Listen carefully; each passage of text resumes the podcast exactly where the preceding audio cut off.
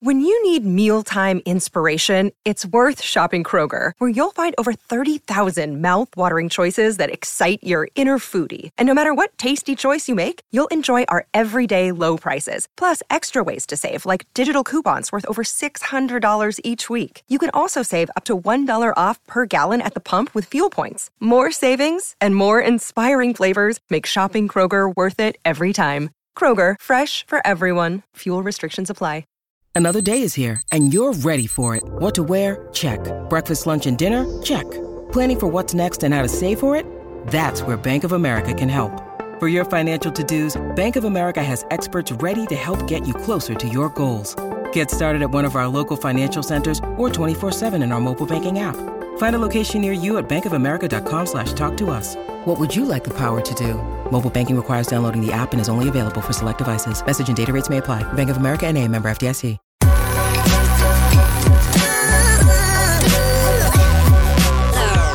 The following is a presentation of the Belly Up Sports Media Network.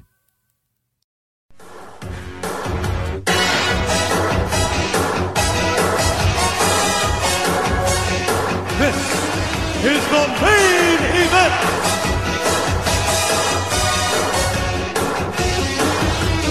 This is the main event, Mark's podcast. I'm your first host, lifelong wrestling fan, former radio guy, cat dad, and the podcaster of Doom. I am Troy, and with me as always God. is the main event collector and figure hunting warrior. He's the WCW watcher of classic wrestling, now a shirt on our bonfire store, and the mean Mark to my to my Paul E. Dangerously. It's Greg. What's up, Greg? I'll have you know, sir. Uh, yeah, except you're not a ginger, and I don't know if you go around punching people in the heart. Yeah, you're right. I should be the Jewish guy. yeah, right. the Jewish guy with a mullet. Dude, think- the amount of mullets on this show, man. Good Oh grief. hell yeah! Well, you know, like this is like uh, this is like mullet heaven right here, dude. exactly. And with Mean Mark, we get a ginger mullet, which is like the epitome of mullets. Ginger mullet. Hell yeah, man. Uh, I I have some notes about Mean Mark. Obviously, like anybody who He's knows gonna do nothing ever in his life. Oh yeah, right. Uh, anybody who knows anything about wrestling will know who the hell he is and what he did and whatever. So Not necessarily. Maybe they didn't follow this. yeah, dude, can you imagine if like nobody knew about this and they they were like, oh, I'll, I'll watch this pay per view, check it out. And then they see this and they're like, is that the Undertaker? No, that's the bad guy from uh, Suburban Commando. Oh my god, yeah, right. At this point, he kind of is because I think that's uh, that's he he did that while he was still in WCW, I believe. I Uh, think it might have been right here. Yeah. uh, I wonder if I, I didn't hear any stories with uh, uh, Bruce Pritchard when he was talking about them hiring the Undertaker. I don't remember him saying that Hogan pulled for him, but it's like, man, if I was uh, I was Mean Mark, I would have tried sucking up to Hulk Hogan while I was on the set. Like, hey, you think you can put in a good word to Vince for me? Not like he's exactly going anywhere here. And for me, brother. supposedly, You might get bigger. well, supposedly, Ole Anderson told him uh, he had zero use for Mean Mark. He didn't see him going anywhere. And, And- nobody would ever pay to see him wrestle. Yeah, exactly. It's like, huh. Well, Hi. this was the same guy that told Ric Flair, "Well, you got you lost to Curt Hennig on TV. What good are you to me now?" Guy's a flipping moron, man. Like, damn. And uh, Jim Ross, I think it was either Jim Ross or Tony Schiavone or maybe both of them, complained about how flaky he was. Where it's like he just he made it clear he didn't want to be there, and he's like, "Well, Get the out. yeah, he's like, it's quitting time. I'm going home, whether you are or not. So you know, finish your work. It's like they'd be in the middle Get of the booking stuff. Yeah. Well, he had to. He was like in charge of booking and stuff, and they're like, well, we kind of needed his approval and uh, and his input. And they're like, but he would just f and leave. It's like, well, five o'clock, peace. And they're like, you know, we still have like a lot of TV to write. Don't care, going Walk home. somewhere. Yeah, right. so he said it was all up to uh, the, the the booking committee. Basically, a lot of like Tony Schiavone and uh, Jim Ross did a lot of it because Ole just would peace out. That's about it. You had messaged me that this was one of your favorite shows when you were younger, and Oh, you got all yeah. the feels watching it again. I don't have that same kind of connection with it. Obviously, it was you know this was the year I was born. I honestly wasn't even born when this when this show happened, but You were a thought, right? yeah, I was I was close. I was I was, I was close to being born, but you know, it's give me a few months here. Uh, but either way, I watch it back and I I don't know. I've seen it before, but I kind of forgot some of it. I really liked it, and I think I, Uncle Dave liked it, but I think I liked it a little bit more than he did. And other people reviewing it on online, I think I I liked it better than they did even. So I think you and I will have uh, some similar opinions about this show. But yeah, this uh, this is some of the best of the NWA back then, or WCW, whatever the hell you want to call them. It was But- WCW, right? Yeah, I think at this time, I think they were NWA WCW because like they officially took on the the, the WCW name when Turner bought them in '89, uh, but they hadn't quite dropped the WW, uh, NWA yet. So effing confusing, man. It's, and then they still had the big gold belt, but then they had their own belt, and it was like, oh god, It was the international title. What are you, what are you talking about? yeah.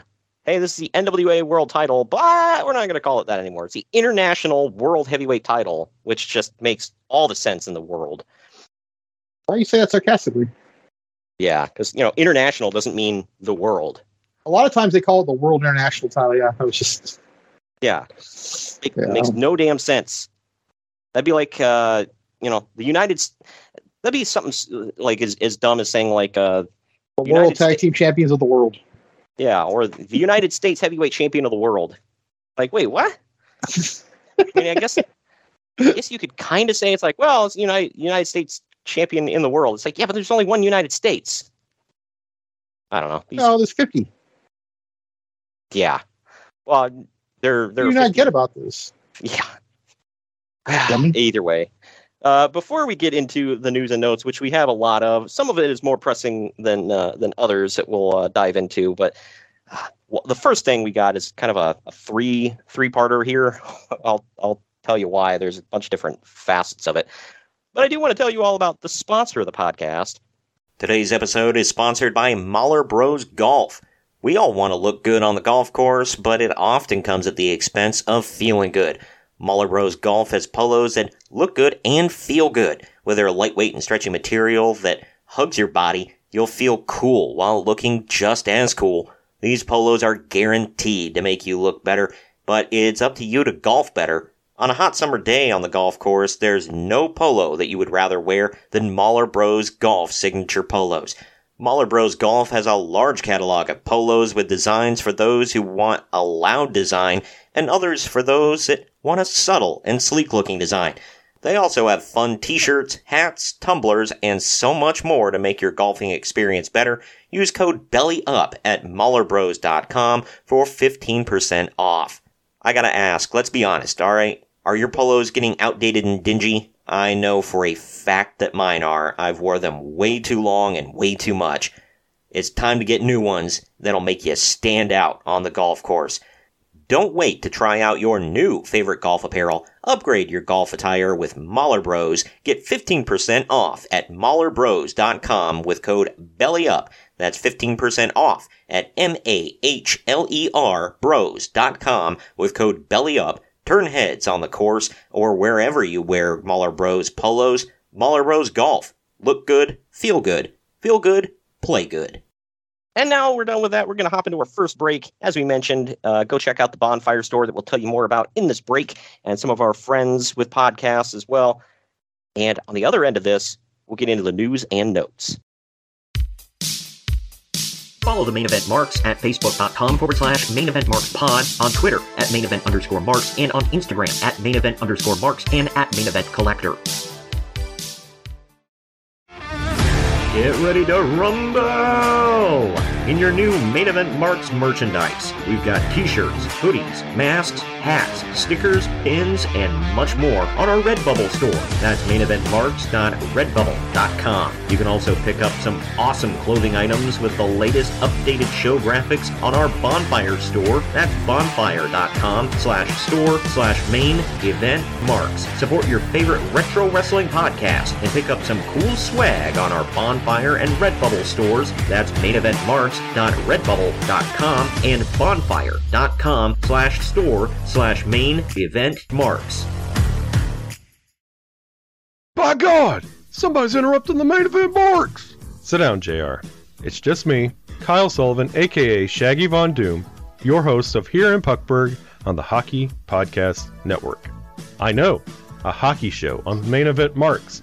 Who would have thought? This is an invasion angle.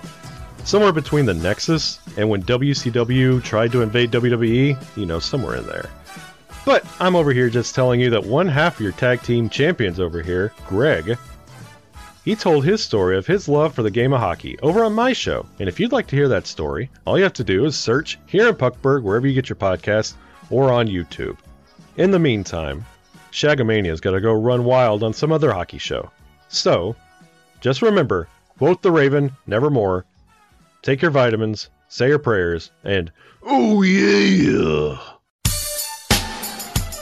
The main event marks are available wherever you get podcasts and on YouTube. Find all of our links on our link tree at linktr.ee forward slash main event marks. And we're back. We're back. If you're tuning into a wrestling podcast to hear about wrestling and you want it gimmick and politic free, you probably want the same out of your products. Are you ready to ditch the gimmick coffee? Coffee brand coffee is fresh roasted to order using only the highest quality coffee sourced direct from farms around the world. They've got bagged coffee as well as K cups. Not into coffee? Well, they've got great teas and cocos as well. At Coffee Brand Coffee, their head coffee roasters have mastered the art of unlocking flavors hidden inside their beans. Each batch is custom crafted and curated to accompany unique flavor profiles. Click on the link in the podcast description or go to coffeebrandcoffee.com and use our special promo code main event, all one word, at checkout to get 5% off your order. That's coffeebrandcoffee.com and use the promo code main event to save 5% at checkout. Got anything cracking this week? I'm just drinking bottled water. All right, well, I'll hit you with it then. Well, it's five o'clock somewhere. Oh yeah, got the monster rocking this week, man. So there you go. I'm uh I'm I'm all hopped up on Mountain Dew and Monster. Come at you like a spider monkey. Not Good quite as Lord. hop, You're gonna have not a heart attack. as, uh, yeah, right. Not quite as hopped up as uh, as Tony Khan, Allegedly. but you know it's it's up there. You're gonna get in trouble. yeah, well, hey, n- AEW fans don't respect classic wrestling, man. Come on, I kid. I, I think like, their they- stuff is classic. Yeah. But anyway, uh, getting into the news and notes here, it's time. That is correct. Shut the fuck up, Dave. Everything that guy just says bullshit. and I am Oh, pulling man. from the Observer, so you know that that may be true. Either way, uh, first out of the gate here, man. Stop me if you heard this one before. Ric Flair really wants out of his contract to jump to the WWF and face Hulk Hogan at WrestleMania. Well, most of that's gonna happen. Right. Yeah. Uh, and if it's going to happen, it's going to need to happen soon so that they can start promoting it. Yeah. How about that? Now he's going to face the other guy, which I mean, arguably they had a much better match than he would have had with Hogan. But The other Ah. guy. and I love Macho Man. He was my favorite. Like I liked him more than I liked Hogan back in the day growing up. But uh, let's face it, Hogan was the guy. Funny enough, So- on this show that we're about to review, Ric Flair faces the other guy. yeah, right. Well, the whole thing is in the hands of Jim Herd. On one hand, Ric Flair is synonymous with the NWA, but on the other hand, he makes the most money in the whole promotion, and they're already or they already let the Road Warriors go months earlier to unload their big budget contracts. So there's a precedent here. Also, losing the Road Warriors hasn't hurt the Gates at all. Yeah, I mean, it's not like they're doing gangbusters business. Uh, Ric Flair's contract is reportedly between five hundred fifty thousand and seven hundred fifty thousand dollars per year. And right or wrong, they no longer want him to be the top guy in the company. So that's that's a lot of money to be paying for someone who you want in the mid card. It's nice to have the best wrestler in the world on the show to have great matches, but if he's not drawing, is it really worth half a million dollars per year? Especially if Sting is the guy who's supposed to be carrying the shows. The other side of the coin is that the Road Warriors estimate that they're getting out of their lucrative NWA contracts and it will cost them $100,000 this year. Uh, but they had so much heat with Herd that they had to make the jump to keep from getting stale. Yeah, keep from getting stale. Go hang out with a dummy and Rocco. Anyway, That was way later.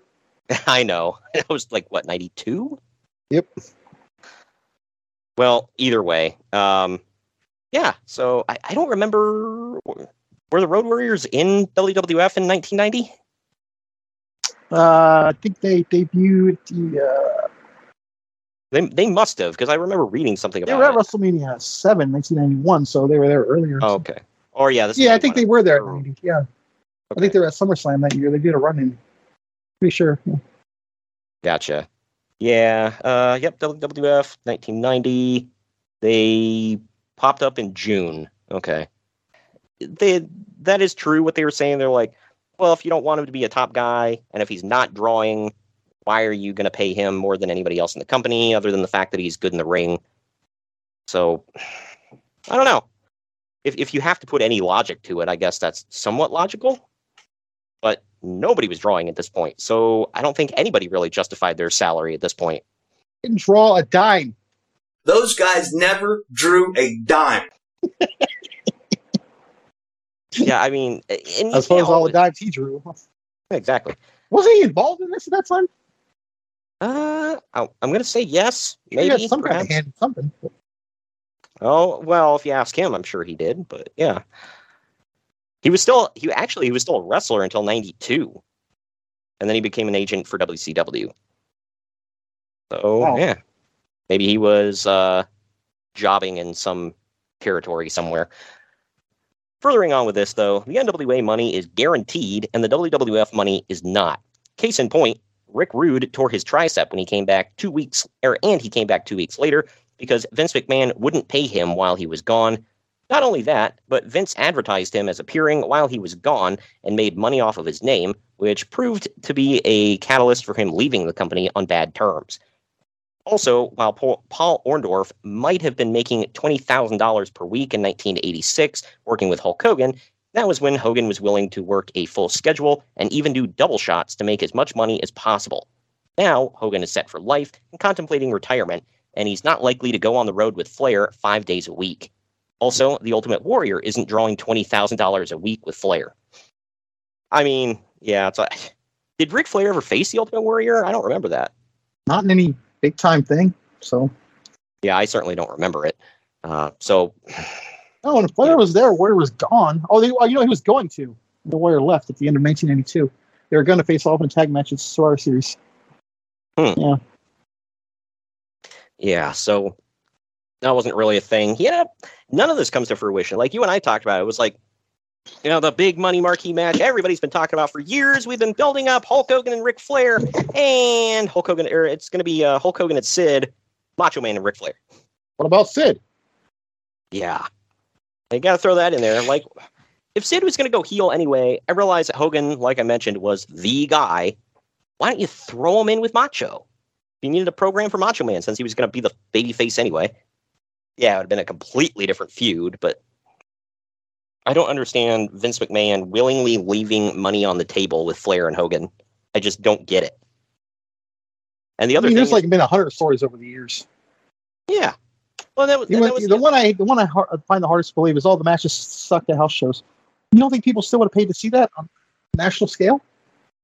Right. Yeah, you advertise that at WrestleMania, you build it up, the real world's champion, the WWF champion, and all that, you know, the, the big build up there, man. Like, and that's the way that it looked like it was heading forever. And for as much crap as we give WCW for completely fumbling Bret Hart, which I don't understand, uh, at least when they got Hulk Hogan in, they're like, you're facing Ric Flair like now. like they wasted no time with that. Of course, then they drove it into the damn ground, but still. They also, uh, well, first I they feel got like that they faced off at least once a year their entire run there. At yeah, least. right. Uh, and of course, they put him in a program with uh, Macho Man as well, and that went on for years and years and years. But still, it was always Flair and Hogan, man. But the Great American Bash pay per view card is being changed around at the last minute, with Mike Rotunda now scheduled to face the Iron Sheik. Sheik is missing all of his bookings thus far, which he, uh, which uh, Uncle Dave takes as a good sign. How's that a good sign? I think he was hoping he would miss this one too. I missed that. Yeah. Uh, I, this had to have been during the time because it's the only time I remember him being there.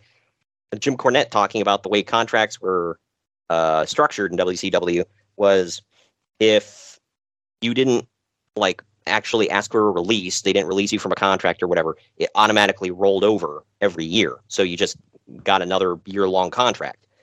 And they freaking forgot because they like Sheik sucked so bad and he was so out of shape, they just sent his ass home and forgot about him. And at the It end was of the funny. year, Most of him looked good, but there's only one part that was out of shape. If you notice in this match that we're going to talk about, yeah, he looks His pretty arm- built. He's got like granddad's beard cut. yeah, right.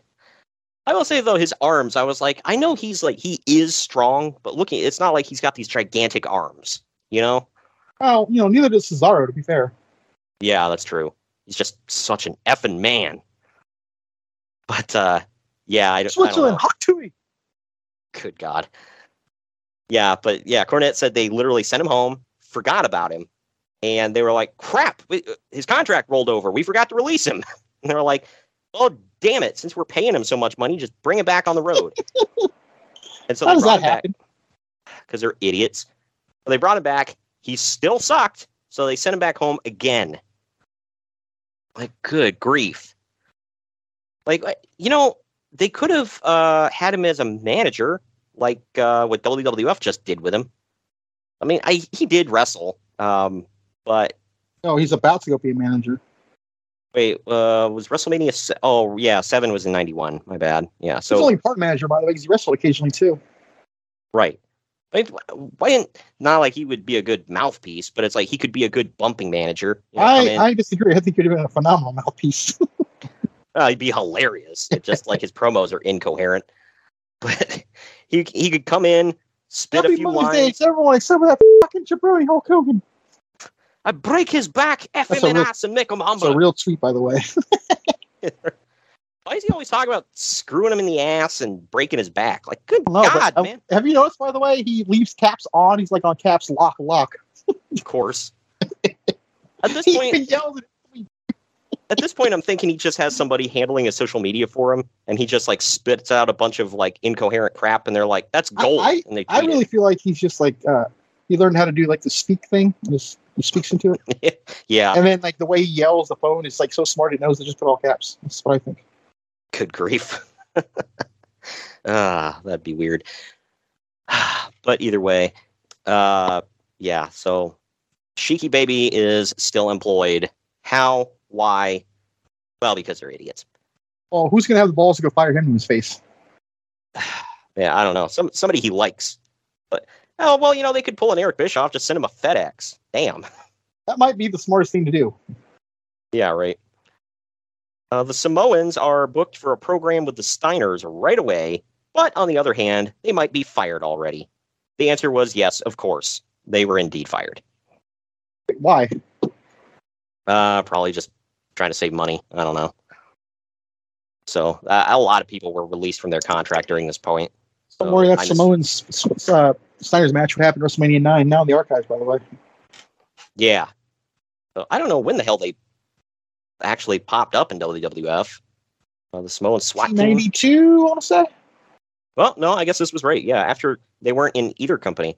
So after leaving WCW in the summer of 1990, the Samoan SWAT team worked for a number of independent promotions in the United States, Europe, Mexico, and Japan, often Well, teaming with often teaming up with family member Rodney Anoa'i, who competed as Kokina Maximus. Anybody knows? You may not know. That's presuming. That is correct. Yes. got one in. Anyway, uh, so good lord, this story. After splitting, after It's already a open, great lead in. Sorry. of course, after splitting open the head of some poor guy at the WCW TV tapings a couple of weeks back, Stan Hansen managed to fracture the skull of jobber David Riordan uh, at this week's TV tapings. Cool. A tiny winger. Yeah, so he busts some dude wide open hard way, and then he literally fractures a dude's skull the next time. Good God, man. Original Jon Moxley. Yeah. Well, furthermore, Stan Hansen got kayfabe suspended for abusing a referee and sent back to Japan for 30 days. He then did a classic nutty interview where he accidentally whacked himself in the shin with his own cowbell and then choked on his chewing tobacco. Gotta have more cowbell. Uh, but he recovered and finished the interview. They actually did let it air because it was still great. Hansen's even potatoing himself at this point, man. Were contacts not a thing in the, in 1990? Pretty sure they were. I don't, don't know. Yeah, like I know my mom had contacts in the early 90s. Like that had to have been a thing. Because he said he was pretty much blind, which is why he potatoed people all the time because he had no depth perception. Dude, get contacts, man. The hell's wrong with you? That's The that's hell's wrong with you? You don't know what's wrong with Stan Hansen, huh? He's got a he's got a big fat wife and a bunch of kids to feed. Which I like. He said that in a promo. I didn't make that up. I'm not insulting anybody. No, By the way, canceled. his wife was a little Japanese lady, so no, he did not have a big fat wife at home. Either way, Kenny Olivier is like, that's how you do it. In his phone sex voice. that's how you do it. what the hell? You Uh, listen to a Cornette when he says that? No, He says Kenny Olivier has a phone sex voice.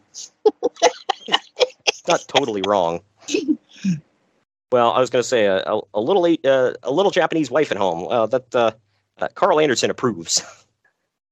So, despite trying to unload all the expensive contracts, Jim Herd still won't give Eddie Gilbert his release for whatever reason. Whoa, whoa, whoa. Government name, please. Oh yeah, it says it on his uh, uh, on his driver's license. It says "Hot Stuff" Eddie Gilbert. Thank you. It first name Hot Stuff, last name Gilbert, middle initial E. Now you get God. it. Now you get it. I like that. Now you're getting it. Yeah, Gilbert, comma Hot Stuff. Either way, yeah, really, it's like gotta hold on to Hot Stuff Eddie Gilbert in 1990. Man, we can't can't let him go to the competition. Like really, that's that's never, one you're holding on to. did, did? No, I don't think he ever popped up in WWF. I could be wrong. Maybe he did some uh, did some jobs there, but I highly doubt it. I know there's a lot of uh, let's see, Wild Samoans versus Eddie Gilbert and Kurt Hennig. So okay, the fact that they're calling him Kurt Hennig uh, just means this was a job match. Well, when he first came in, I think he was just Henning, I believe. I believe. I could tell you in the Royal Rumble 1990, Jesse Ventura called him Kurt Henning multiple times. Wow. So Yeah. I don't know how that works there. Yeah, so he did he did do some jobs for W like he would pop up uh, I know he was in the WWF like in the mid 80s for a couple matches here and there. Uh yeah, uh, some job matches like where he was actually beating a jobber. He was not the jobber. So well, he didn't really stick around and uh and obviously by the by the early 90s he was jobbing himself. So there's another way you can tell him and Kurt were the jobbers. They're in trunks and ring jackets and that's it. It's like uh, dare like. That, that could be like their whole thing. yeah, right. That's like on uh, uh, Star Trek. If you're wearing a red shirt, you're dead. anyway, Sting made his big return at house shows in Detroit and a few other places, and immediately failed to move the needle whatsoever. Uncle Dave points out that really he was never allowed to be gone in the first place. So what exactly was special about seeing him come back again? I mean, he's not totally wrong. Because I don't think he was really off TV when he was hurt, was he? At least not for long. He, he was there. He was at a couple of events with his knee in a brace, I believe. Yeah. So it's not like this was a big, oh, we haven't seen Sting in forever. It's like, eh, he's been there. This was just like his return to the ring. I don't know. Terry Gordy and Steve Williams are trying to get back into WCW as a team, but they're asking for $1,000 each per match. yeah. Uh, Jim Herd isn't biting on that one because realistically, the audience they play to has already forgotten both guys, and it would take weeks to get them over enough to justify that kind of money anyway. Ah, that's kind of rough. I mean, I don't know if he's wrong here. What show was it that they came back as like the Japanese tag team? I think we did do it though, right? It's in archives. We did, yeah, it's in the archives. I just don't remember what show it was. Though. I remember talking about it. Yeah. Oh, it was one of the beach shows. Okay, so yeah, it was after this. So no, Herd did not hire them. It must have been uh, Bill Watts, which that plays. Uh, that place. UWF, right? Yeah, well, it was. uh The the, Well- the fake UWF, not the real one that Herb Abrams did. My God, uh, no, this was uh, right before. This was like early '90s after Herd got fired.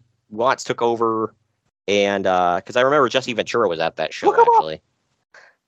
But I mean, it makes sense because Gordy's a good old Southern boy, and you know where Steve Williams is from. So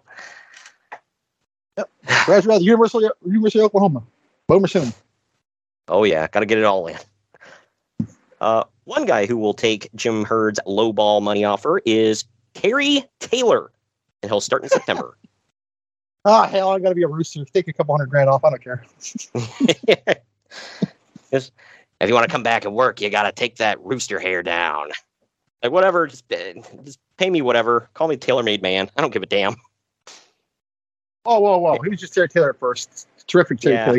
You don't just get to be tailor made man. You got to earn that. Oh yeah, you got to work up to that. That was that was good stuff, man. Ah, man. That guy was screwed. Norman the From Jump lunatic. Street, dude.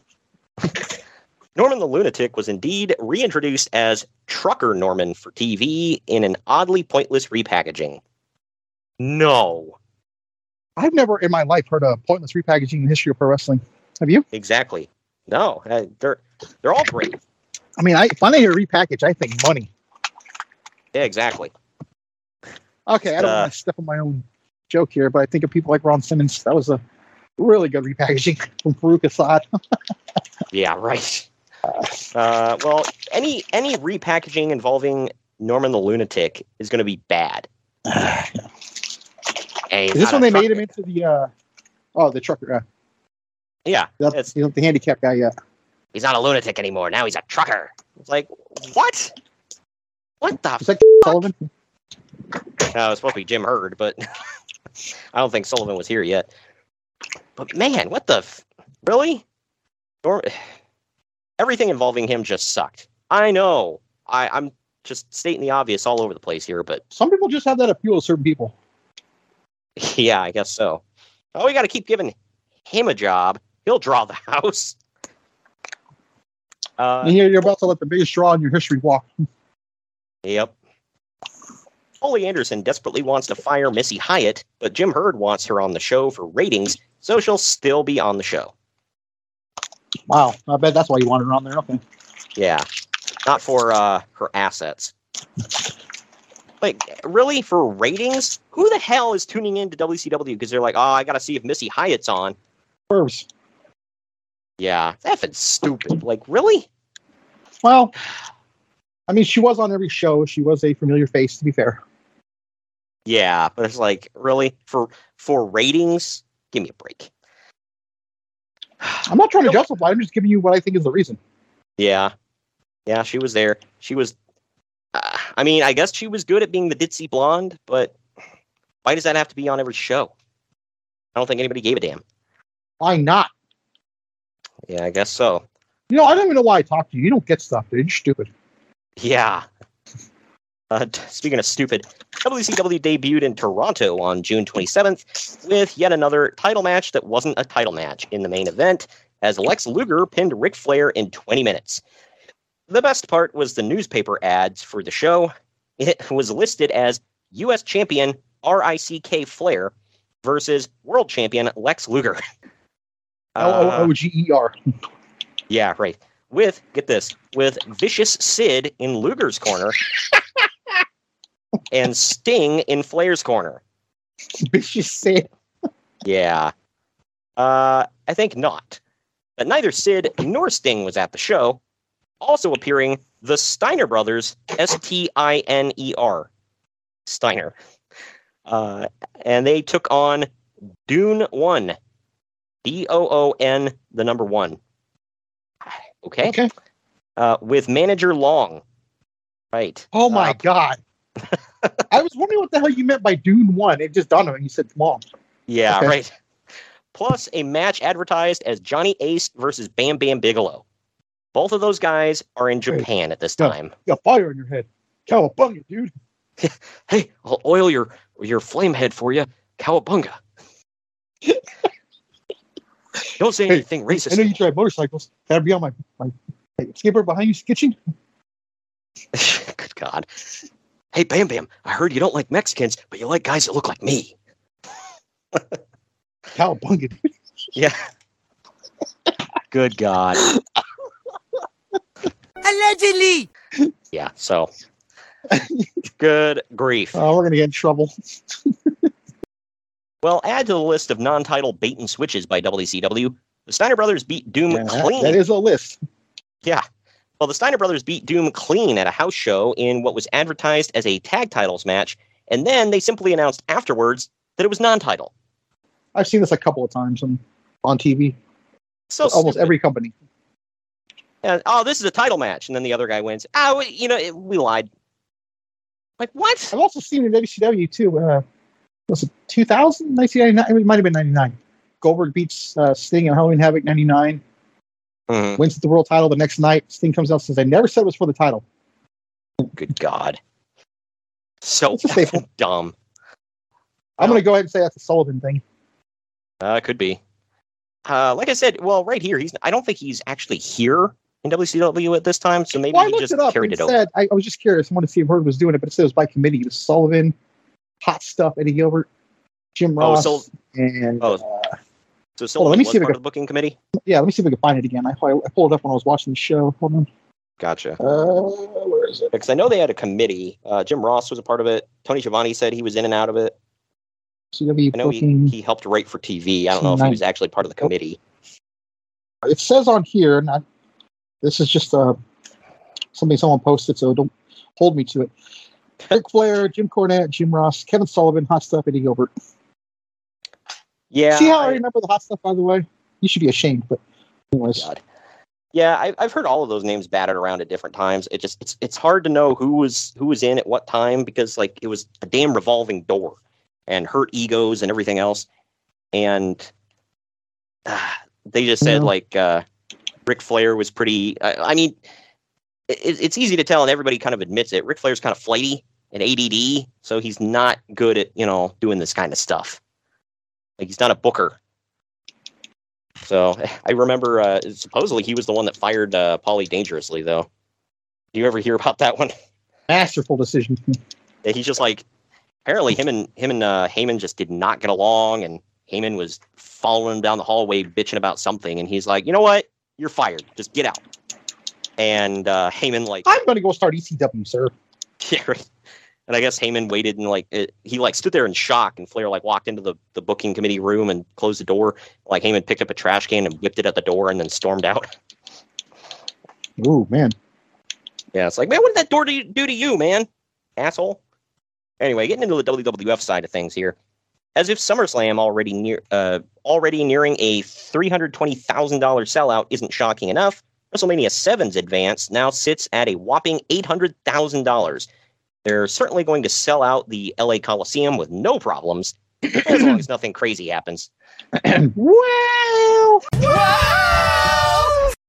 Yeah. I was wondering if we were going to get that in this week because you hadn't said any BS yet. It was weird. Yeah, uh, not quite, but that, uh, yeah.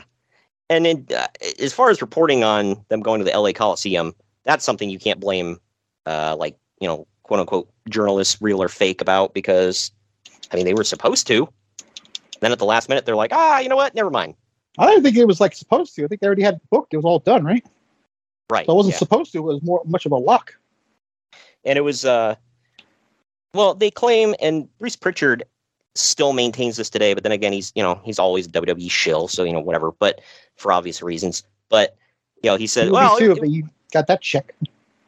He was like Oh, well you know it, it was 100% because of you know security concerns it was all about that it's like mm, i mean i believe a good portion of it probably The fact that the. Super Bowl had the same problem that year, I, that's why I can believe part of it. yeah i'm not doubting that was a, a good portion of it or a good chunk of it but uh they weren't going to fill it like the way that the, the ticket projection was going Why was it not Hogan Warrior Two? That's what's beyond me. yeah i don't i don't get that it was weird It's But- a recurring theme with WWE at WrestleMania this era. yeah right and it involved like something a lot of the same players but yeah this i don't know they were not gonna they were not gonna sell it out and Pritchard claims, "Oh, that had nothing to do with it." Like, really? It didn't? Like, there's no way Vince wanted to walk into the LA Coliseum and like only have it like half or even you know, Uh, I don't know, two thirds full or. Man, it is crazy to me that they could probably fill that thing now, and they're pro- they're probably never going to go. Yeah. Yeah, I, I, You feel be really shocked. That's already a high two nights in a probability. Yeah, I mean, I would be really shocked if they couldn't fill it today. To be honest with you, much as people, you know, love to cry and bitch about it, you know, they sell out damn near everywhere they go, especially like the the big I'd say arena Roman shows. Reigns versus CM Punk to do it, but I think they could do it. Well, hey, they had uh at this last one, it was or uh not the last one, two years ago, they had uh Stone Cold, you know, coming back, whatever, and a couple other pretty big ass things, but I think they could do it, man. Uh uh, with with uh, their numbers in the last few years with big stadium shows, I mean, it, it, it would be the smart money to not bet against them. Well, the fact that uh, three of their annual pay per views are now in stadiums is telling to me. Right. Yep. Yeah, and uh, they just sold out in Puerto Rico and all this other stuff. So I was thinking about that. Do you, you realize they have five international shows this year that are probably going to sell out?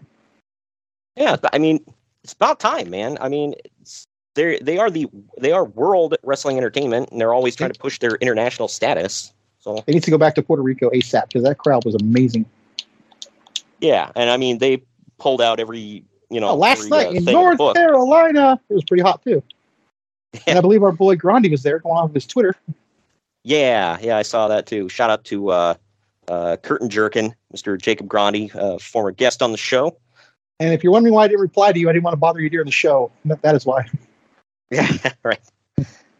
Well, Hulk Hogan will be making some sort of commando action flick in November, which isn't great, which we just mentioned. I know, right? Uh, not rehearsed, uh, which isn't great news for WWF. I think it shows. which isn't great news for WWF's house show receipts in the fall. So there you go. Yeah, they always said when Hogan was on house shows, it, business did great. When Hogan was not on the house shows, nobody cared. Hmm. And this Hmm. was during the time I didn't realize Go this figure. was the yeah right. I didn't realize this was the time until I was reading a story about it. But um, they were so popular at this time because they used to have the the A team, the B team, and then for a while they had a C team for house shows going out there. And apparently the C team went through um, Who uh, was who was that? Like uh, tugboat? Well, I guess the C the C show went through San Jose, so Uncle Dave went, and he said on top was like beefcake and Valentine. I, knew it think. Hogan's buddies. I knew it. Ah, of course. I just went with uh, tugboat because he was like his top buddy on TV at that time. Yeah, but I think he said it was uh, it, it was beefcake and somebody. Uh, I want to say it was Valentine. know, Bravo. Yeah, I'm well. I'm pretty sure it was uh, Greg the Hammer, but uh, either way, uh, Well, somebody that said- could carry him. Okay. right. He said the whole show sucked. I mean, you doubt it? Well, yeah, but uh, I mean, I don't doubt it. But he also has given some questionable five stars to questionable um, matches. So hard to take what he says sucks. You know, yeah, I don't know. It uh well, it's considering it's the C show, probably not good. But you know, we- either way. Uh, Jesse Ventura went on a sports radio show this week and pretty much said outright that his contract expires soon and negotiations were not going well with, with the WWF. He's expected to be out of the announcer position soon. Yeah, that happens. uh, yeah. I don't know how soon. I, I know he. When is this? This is July. Um, he's at WrestleMania six for sure. He's not at the Survivor Series. SummerSlam ninety. He might be at SummerSlam ninety. So it's coming very soon. Yeah. Yeah, I know he's there. Pretty sure he's there in '91 uh, in WCW. I mean, God dang it, pronouns, pal. Because I know he announces with. Um, Is had to have been, WCW a pronoun? I guess. I guess you. Can, I guess you can make it one. Yeah, he was there with. Uh, he he announced with Jim Ross for a bit. and educational. Exactly. He announced with Jim Ross for a while. So, so another legend here. Classy Freddie Blassie did an, uh, was in intensive care all last week after a heart attack, but he managed to recover. And Vince McMahon held a big party for him at WWF HQ when he returned. Wow. I wonder if wonder if he called anybody a pencil neck geek. Yeah, Vince himself. right. Uh, Ted DiBiase did a series of skits in Cobb County, Georgia, to build up the boss, big boss man feud. All of the people that he talked to were legit friends or relatives of Ray Traylor. yeah, was this when he was, I remember this. Boss Man was a babyface at the time? I think he was he was just becoming one, or he just became one. He was like, you know, it's like getting over more. He tried to buy Yeah. uh, Ted DiBiase pronouns, pal. DiBiase tried to buy him, and he wouldn't take his money. Yeah. Oh, I re- wasn't there one where uh, wasn't the whole thing about like Jake had stuffed his title or a title or whatever in the snake bag, and DiBiase told Bossman to pull it out, and he said no, not for any. I don't remember that part, but I remember them stuffing the title in the bag. Yeah, Yeah, like yeah, Virgil wouldn't even do it. Yeah, I th- I thought that was it. It might have been Virgil. I don't remember. But I might be getting storylines confused.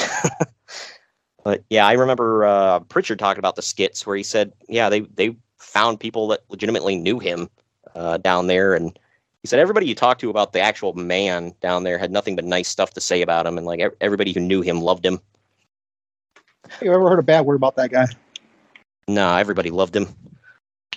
He wasn't one of them that left behind a, a bad legacy or nothing. Like uh, like you said, like everybody uh, uh, everybody had something nice to say about him.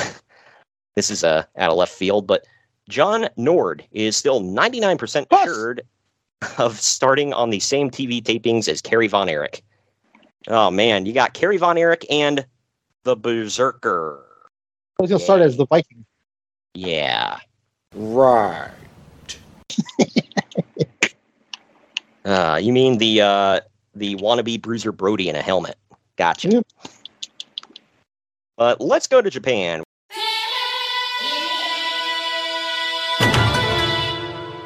New Japan Pro Wrestling headlined it with a Steve Williams versus Bam Bam Bigelow match on June 26th, but neither guy would agree to do the job, so they lifted the Hogan Warrior clothesline spot and did a double knockout finish instead. Then afterwards, they shook hands and decided to team up, so it's not even going to lead to a blow off. Good God. Yeah, they had definitely had some pull. Oddly enough, in Japan, they kind of did. But that's about the only place they did. And why? Freaking Japanese people loved them some big ass white boy Americans, man.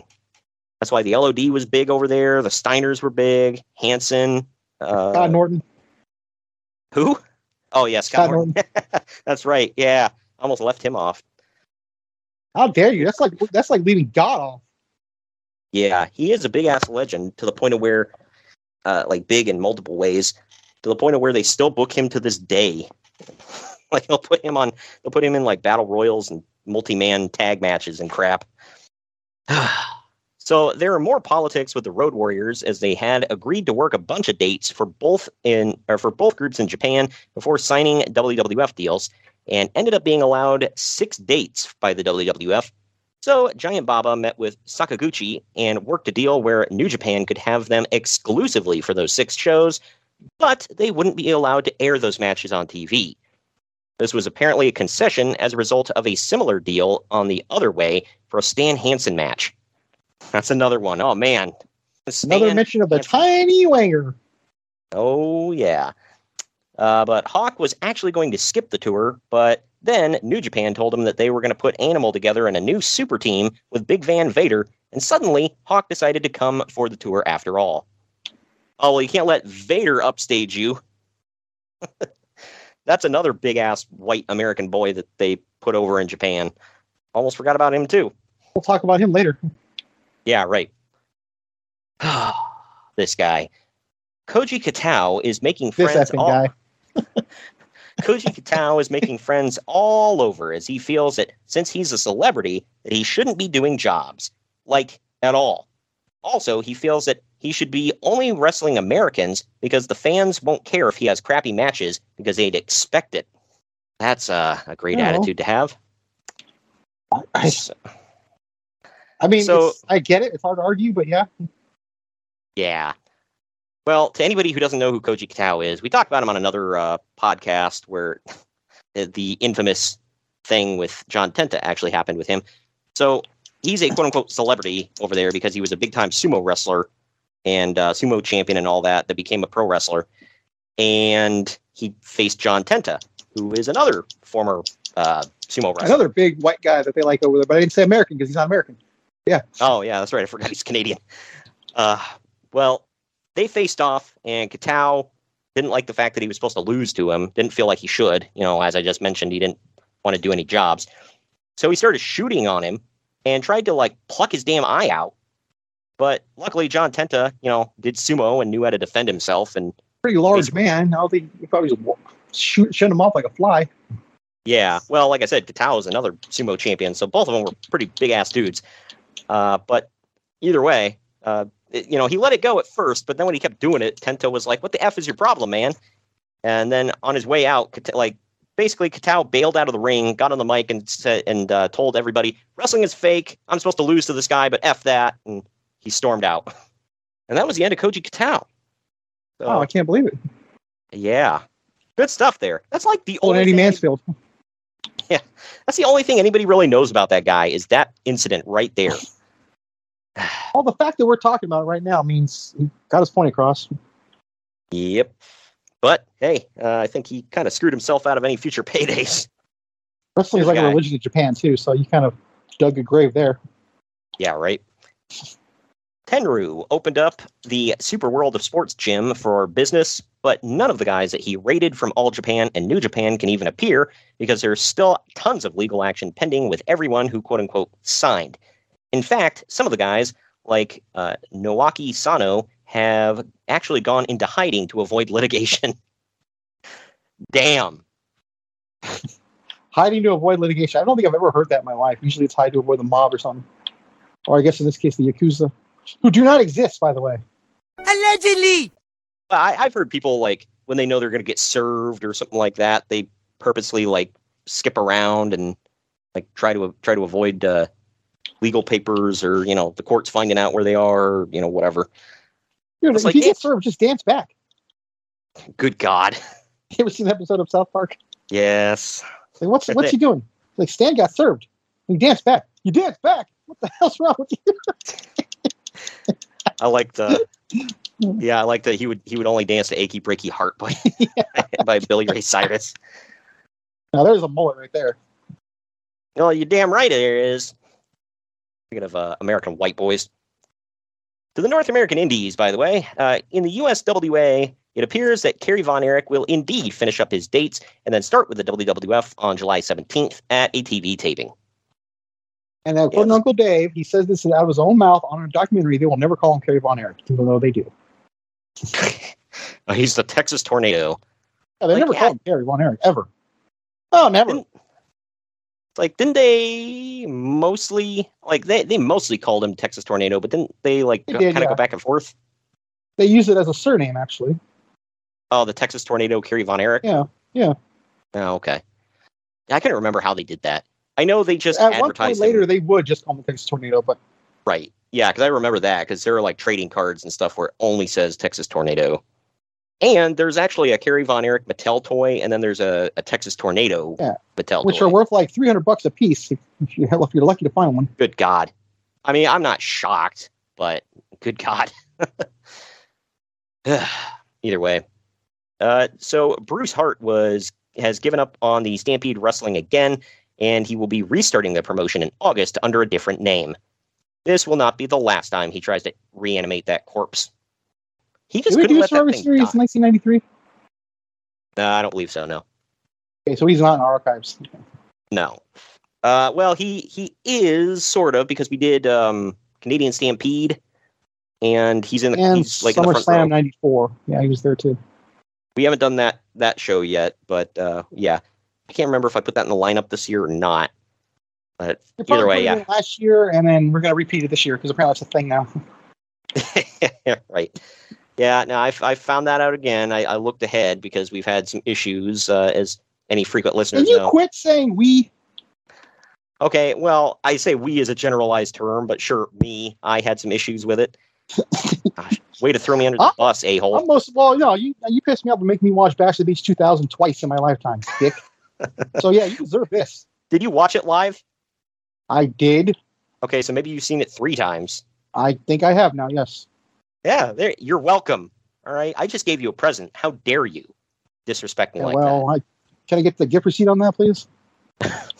Uh, by the way, we do have uh, our very first SummerSlam of August, and it's a it's a five week month or a five Wednesday month, whatever. So we've got a total of six shows if you count the bonus. that'll drop right when I finally see your ass again. Get to slap you for American Bash 2000. Ah, come on! Like I said, I gave you a gift, and you're just like disrespecting me. I, I don't I don't understand it, and I don't like it. All right. Either way, uh, God gave me a gift called the present. I'll keep that. Throwing yours Yeah. back in the water. That's one of the guppies you don't want to take home. How dare you? Uh, last story I've got here. This is like, man, uh, this kind of sucks. Apparently, Chris Champion has retired from wrestling and now works kids' birthday parties and the occasional indie show as Cowabunga the Ninja Turtle. This is not to be confused with Brian Oh, no. Hildebrand's gimmick in Smoky Mountain Wrestling. I you, dude. Dude, can you imagine? Can I, It's that can I turtle wax your shelf for you, dude? my god it's it, it's that spider-man meme where it's like the spider-man pointing at each other but it's like johnny ace and cowabunga the turtle he's like huh cowabunga dude he's like cowabunga dude no cowabunga dude they just keep going back and forth Did I, ever, I think I'm pretty sure I said this to you, but uh, me and a friend we were at um, we were at a show in the Staples Center. It was either NXT or Survivor Series that year. I believe it was there, or maybe it was with you. But we walked by a a locker room door, not a locker room, like a there's like a door upstairs, like when we were going to our seats, and it just said Teenage Mutant Ninja Turtles on the door and on piece of paper. Huh. Remember? nah, I, I don't remember that Yeah, I think it was a promotion for the turtle movie that Sheamus was in. Because I remember them coming in Oh, suit- yeah. suits. nice yeah i forgot I, I forgot he was in that movie it's been so long since i watched it and now isn't john cena voicing that same damn character I have no clue. Yeah, because there's that new one coming out where uh, uh, it, yeah, it looks bad and it's by Seth Rogen, so I'm probably not gonna watch it. But uh, yeah, I think John Cena's voicing Rocksteady. Wasn't that wasn't that who Sheamus voiced? Was Rocksteady? Yeah. or, or not so. not voiced, but played, I guess. But yeah, because Bebop is the other one, right? Yeah. Okay. Uh, either way, that does it for the news and notes. You ready to get into this event? I actually am. All right. Well, we're going to take our next break. When we come back, it is When we come Great back, Ameri- It's Great American Bash time. Follow the main event marks at facebook.com forward slash main event marks pod, on Twitter at main event underscore marks, and on Instagram at main event underscore marks and at main event collector. Good morning, good afternoon, good evening, and good night. My name is Thomas, and what's your name? Oh, I'm Alan. Oh, yeah, yeah, Oh, yeah. yeah. We're brothers. That's right. Yeah. Yeah, the mother, same mother and father. Your room was Oh, we share the room. shared a room. We share the room. Thought I knew your face. Yeah, we go way back, mate. Yeah, We should do a podcast then. Uh, we have. We do. We do a podcast. We do a podcast. What's it called? The Broadcast. broadcast. Yeah, that was planned. Yeah. yeah. Well. What do we do? Well, we cover all different things in the world of pop culture. We're talking about comic books, we're talking professional wrestling, and we're talking about movies.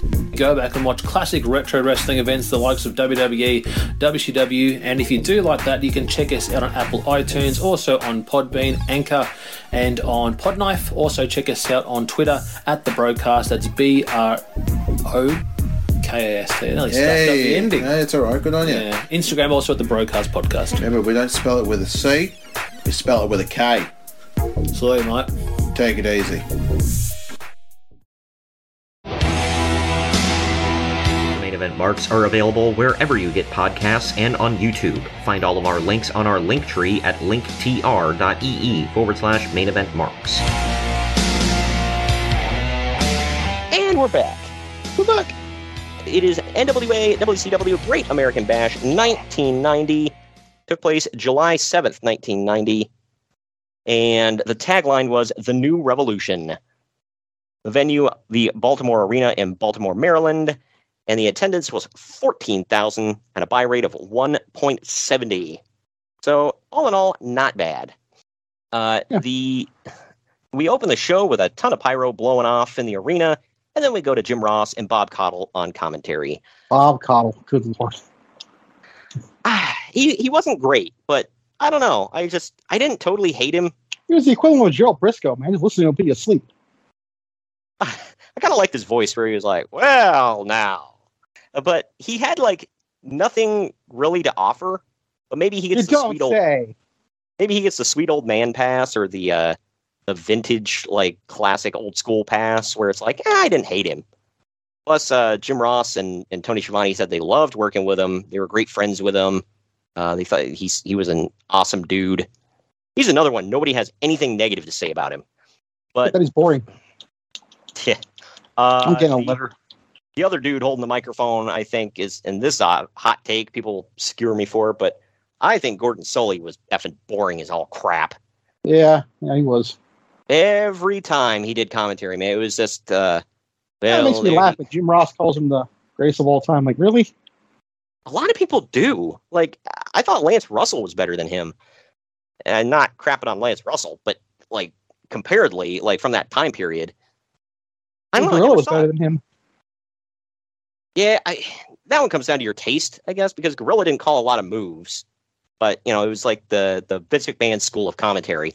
It's like you just make a lot of noise, make it seem cool and and uh, yeah, like, a Han big deal. playing the Millennium Falcon. Just push some buttons. yeah, right. What a maneuver! This is a happening. That was my my least favorite thing Gorilla would always say. It's a happening. Like, shut the f up, man. Like, yes, it's happening. We get it. Like, it's not happening. But either way, I just now realized this man, this uh, this card is bookended by Nature Boys. Because Oh yeah, the real one and the fake one in that order. Yeah, exactly. Uh, because we get the the real one here, Nature Boy Buddy Landel, taking on Flying Brian in about nine and a half minutes to open the show. The crowd, like the crowd here, had to think that Landel was just doing some bad Ric Flair impress- impression. like they had to, because they're And we're in Baltimore, by the way. That's a pretty big Flair city. So Right. You had a Nature Boy in the main event, the one that they knew since 1983. And then along comes this guy. how come? How come Herd didn't have him cut his hair off and call himself Spartacus? Uh, because nobody gave a damn about Buddy Landel. Like, well, I That's say my point. Why I asked the question. the thing with him, man. Like, he, we talked about this with the Iron Sheik. I'm talk about dad bod here, man. Like, he looked like he was gonna like stand there Yeah. shirtless at the grill, gut hanging out. But I will say this: his he- back with the same uh, thing he uses to flip your burgers. Good God. I, I will say this though: he had a Starcade main event in tan. He was never going to get within sniffing distance of the main event, but And he had some of the best hair on his card next to Beautiful Bobby. he did. Well, and you know what uh, Arn Anderson always says? He said, "Fat looks better tan." so there you go. But he said that's why he always tanned, whether he was in shape or not, because he's like, you know what, fat looks better tan. like, hard to disagree. But in the end, Flying Brian wins off of a flying crossbody off the top. Uh, I actually dug this one. I gave it two and a half stars for average. Uh, Uncle Dave gave it two and three quarters. Let's say you? I gave it two. It was fun. And did Yeah, you I liked know? it. Did you know that? In case you didn't hear Jim Ross, Brian Pillman played for the Bengals defensive end Oh yeah. Uh, well, what college did he go to, Jim? all all night, dude. all freaking nights. Everybody who went to college somewhere. Well, of course. Well, where did the Iron Sheik go to college? Well, he went to Iran U. Huh. That sounds that sounds dirty. I ran you. He pl- he played for the Iran U Arabs. But we hear from Gordon Solie for a moment before going to the next match. Which, speaking of this you know what I also noticed, by the way, this is going to be all night too. I kept wondering, like, does this, this person get different music or something? After everybody won, they played random music. Did you notice that? yeah, they played random things for uh, a few different people. I was like, did you really have to dub over that music? Like, what kind of? Because a lot of it just sounded like generic uh, production music, you know? Well, it was. That's what I'm saying. Because even guys, they had, they had their actual entrance music. They would play a different song when they won and were leaving. Yeah, that's It was weird. weird. Yeah.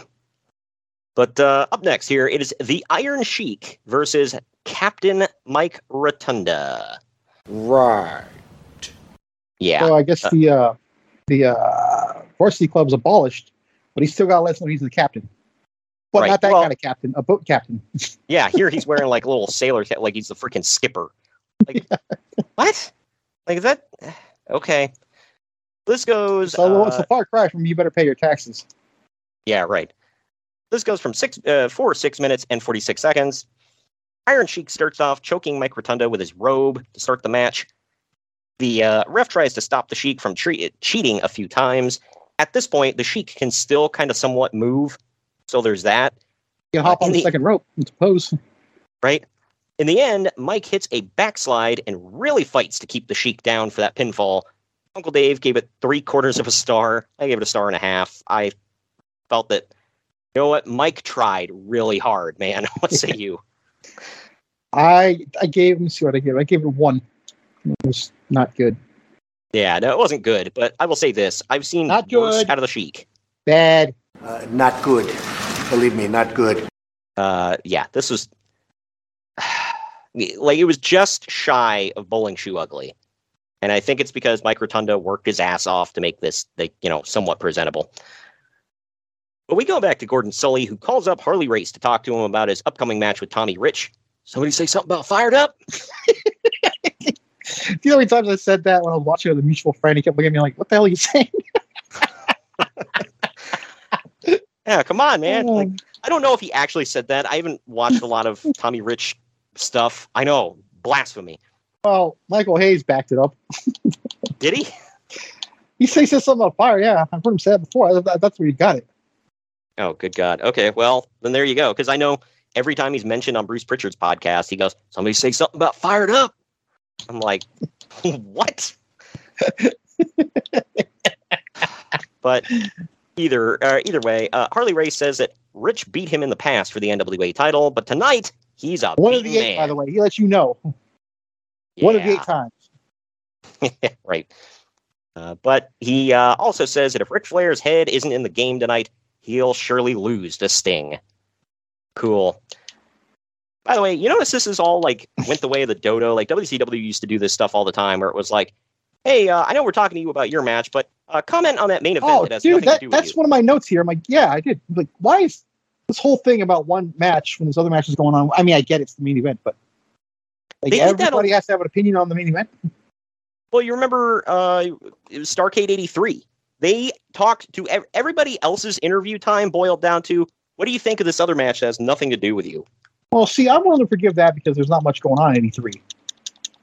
Right, but it's like these people had matches going on. Like, it, I guess when you're talking to the celebrities and the people in the crowd and wrestlers who Yeah. aren't on the show, That I get.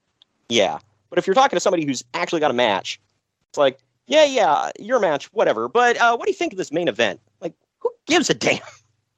Like, I realize it's for the world title and it's the marquee match, whatever. But I'd be like, I don't care. F them. Up next, it is Like, not one person, by the way, said, "Well, I think whoever wins it, I'm next in line." You know, that'd be what, too obvious. Yeah, right. They did that in '83. Remember, uh, D- Dusty Rhodes actually said that. He's like, whether it's Harley or uh, or or Rick, you know, I'm I'm next. Like, you know, something like that. That makes sense. But this, nah. We're gonna 2023 it up. I got next. Yeah, right. Uh, but up next is Dirty Dutch Mantel versus Doug Furnas. Right. First of all, do you know Dutch Mantel wrestled in a sweater? Oh my God, that's one of my notes. I said, uh, oh, I'll get to my note here in a minute. Real quick. And second, did you know that Doug Furnas is from Oklahoma? Oh, I, you know what? I wasn't paying attention to commentary during this one. Uh, I missed a lot. Holy cow. Of course, effing Ross mentioned that. Boomer effing Sooner. Yeah, well, he's a far cry from teaming with Phil LaFon here. But this goes uh, about, it goes 11 minutes, 18 seconds. And I said, quite the damn contrast here. Mantel is pasty white, out of shape, looks like he's wearing a sweater while he's shirtless, and he has a long mullet and a big beard. Meanwhile, Furnas is in great shape, tan, and dolphin smooth. And has a perm that your mother would be jealous of. Yeah, right? Uh, Farrah Fawcett was like, whoa. But in the end, Furnas tricks out uh, Mantel while they're uh, still while they're running the ropes against each other. He hits a belly to belly and wins. Uncle Dave gave it a star and a half. I gave it dose. What say you? I gave it one. This was boring. By the way, Yeah. what was the timestamp on this? Uh, 11 minutes, 18 seconds. I'm like, this match went way too freaking long, dude. I was getting tired. I'm wondering why this was on pay per view. Like, really? There's no it- explanation.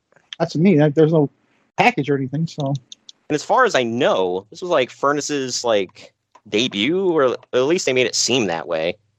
And why was Dutch Mantel on the show, man? Who could have possibly given a damn?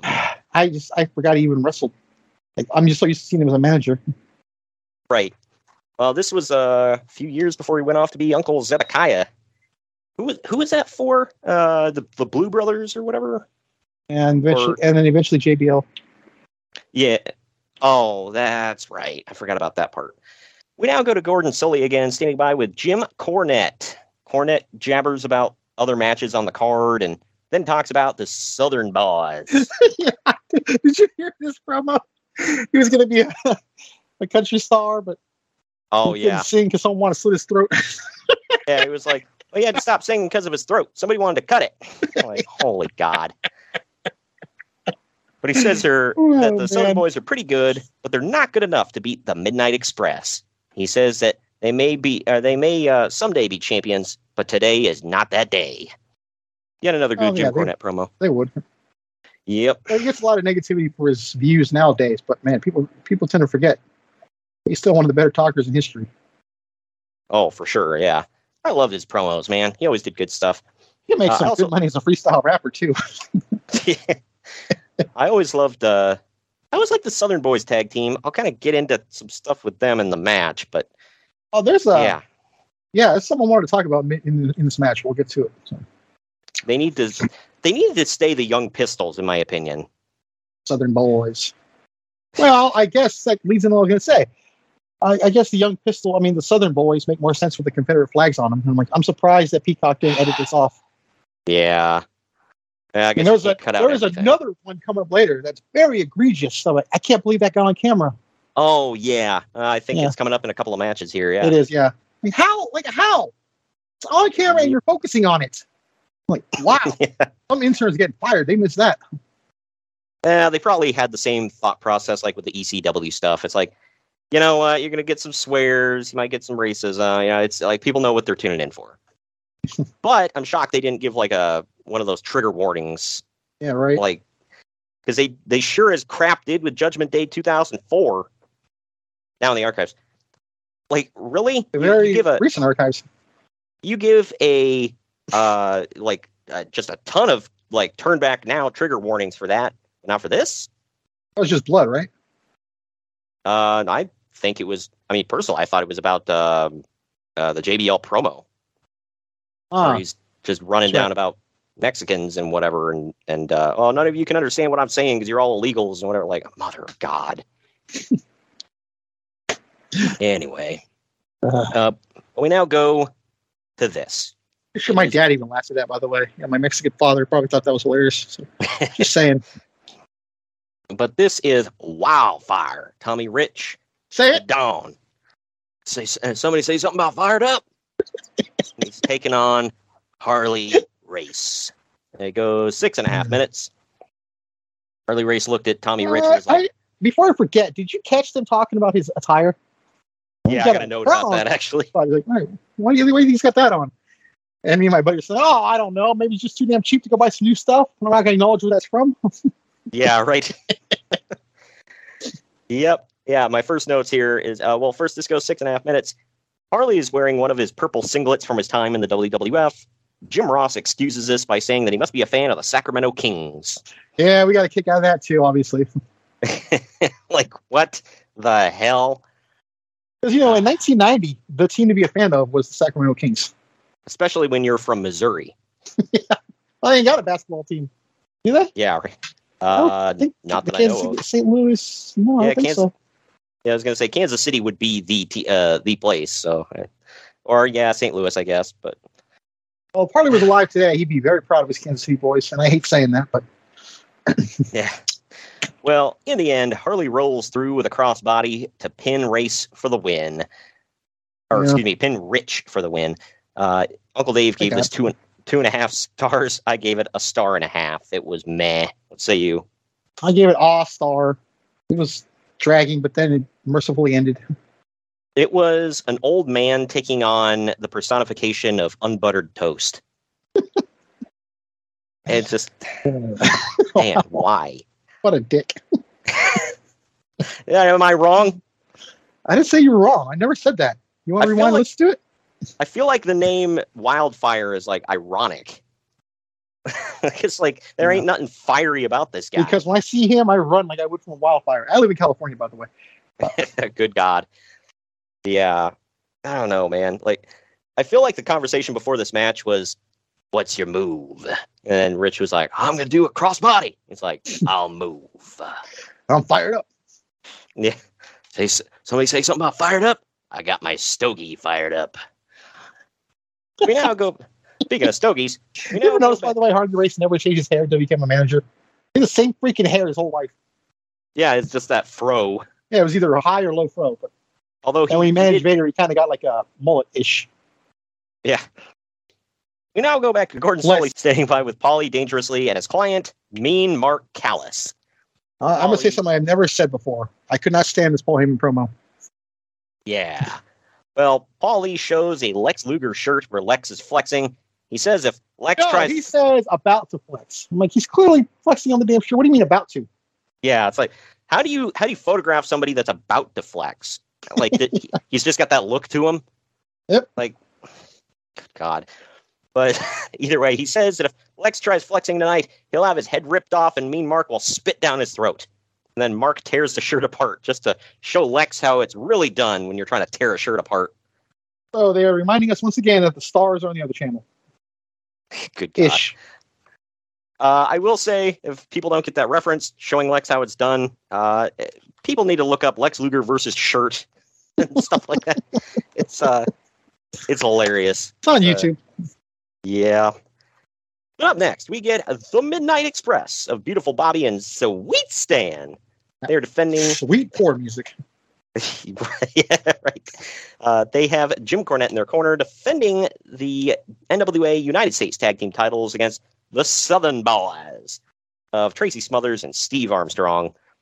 Uh, this goes. Steve Armstrong doing his greatest Michael Bolton impression, by the way. My gosh, I didn't even think of that, but now I can't unsee it. uh, but this goes for 18 minutes, 14 seconds.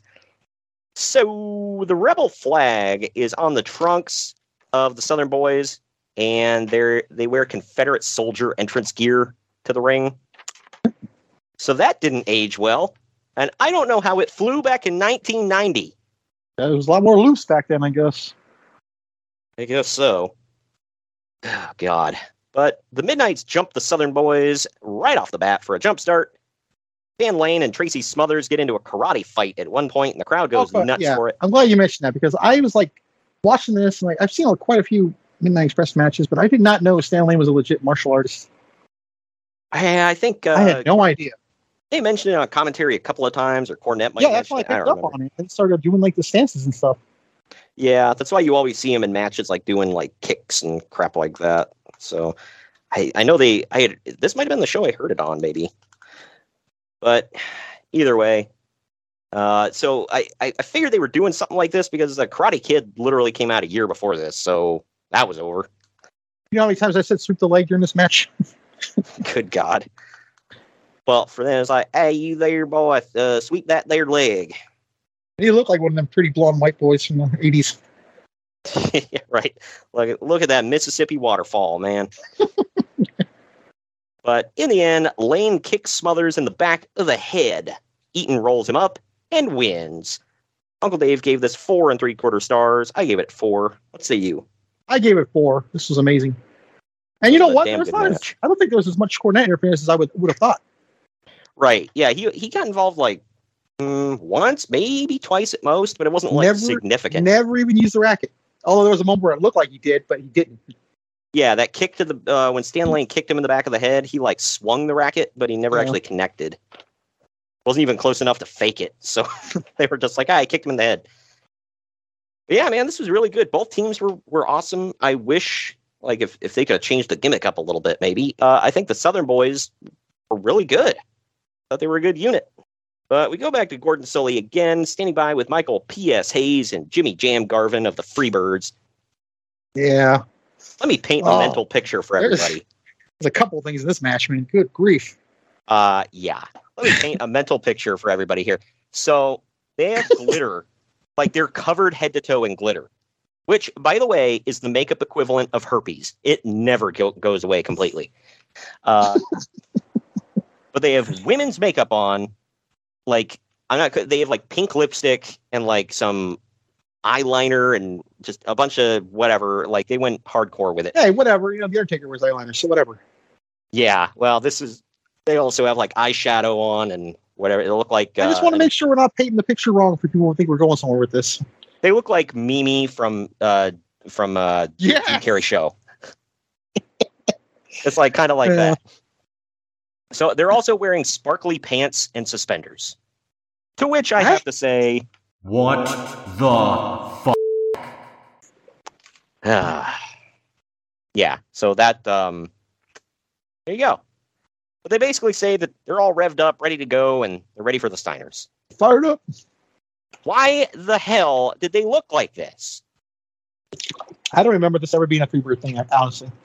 I mean, yeah, they were always flamboyant, like you know, like pretty deadly, but they didn't put on makeup. I don't remember. Yeah, uh, which would le- this would lead to a certain um, situation in uh, their their match coming up. But first, Uh, yeah, a couple of them. One of them Jim Ross. I don't know if you caught that, but no, I probably didn't. It's I, crazy that this got on TV. Jim Ross, by the way. that one. Yeah. Well, up next is the Z Man taking on the debut, taking on the debuting Big Van Vader. So this was a squash match. It went two minutes sixteen seconds.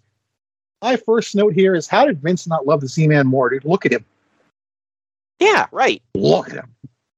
Uh, maybe he heard him talk and was like, "God dang it, he sucks." Holy crap. I mean, he did, but yeah, I don't know. It's um, I mean, people were wondering what I mean. He just he looked like he was chiseled out of stone. Yeah, right. He he was always ripped in great shape, tan, had like long, like flowing black hair, had the he had the the model good looks that you know you figured Vince would just like cream himself over. God dang it, pal, we can put him on magazines. Like almost like a bigger And that Or- damn microphone I'd be putting his face. Yeah, right. He was like a, a he almost looked like um I don't know, like sort of like Rick Martel, maybe a I bigger Gino. Hernandez. Yeah. Yeah. So there you go. I don't he was not wrestling quality wise, he was not that luscious jet black hair.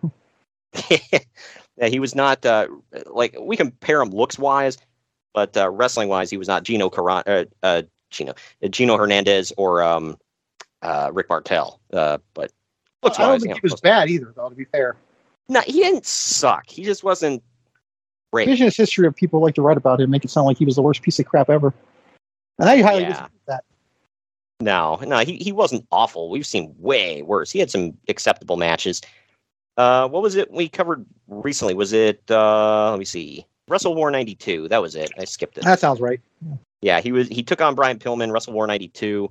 Uh, I I expected more out of it. I'll say that. It didn't suck. It was just kind of like, eh, you know, it, it is what it is.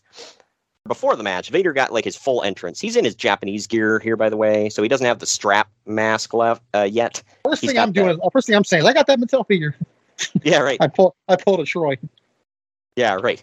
Yeah, he's got his uh like the, the black mask with like the red looks like lightning almost on it. And yeah, the thing. mask. yeah, right. Yeah, he didn't get the red strap mask yet with the Vader time and all that. So uh and he comes out with a full like samurai bull gear, whatever. I don't know how to describe it. And Ross calls uh, it Japanese samurai, something like that. Yeah. Yeah.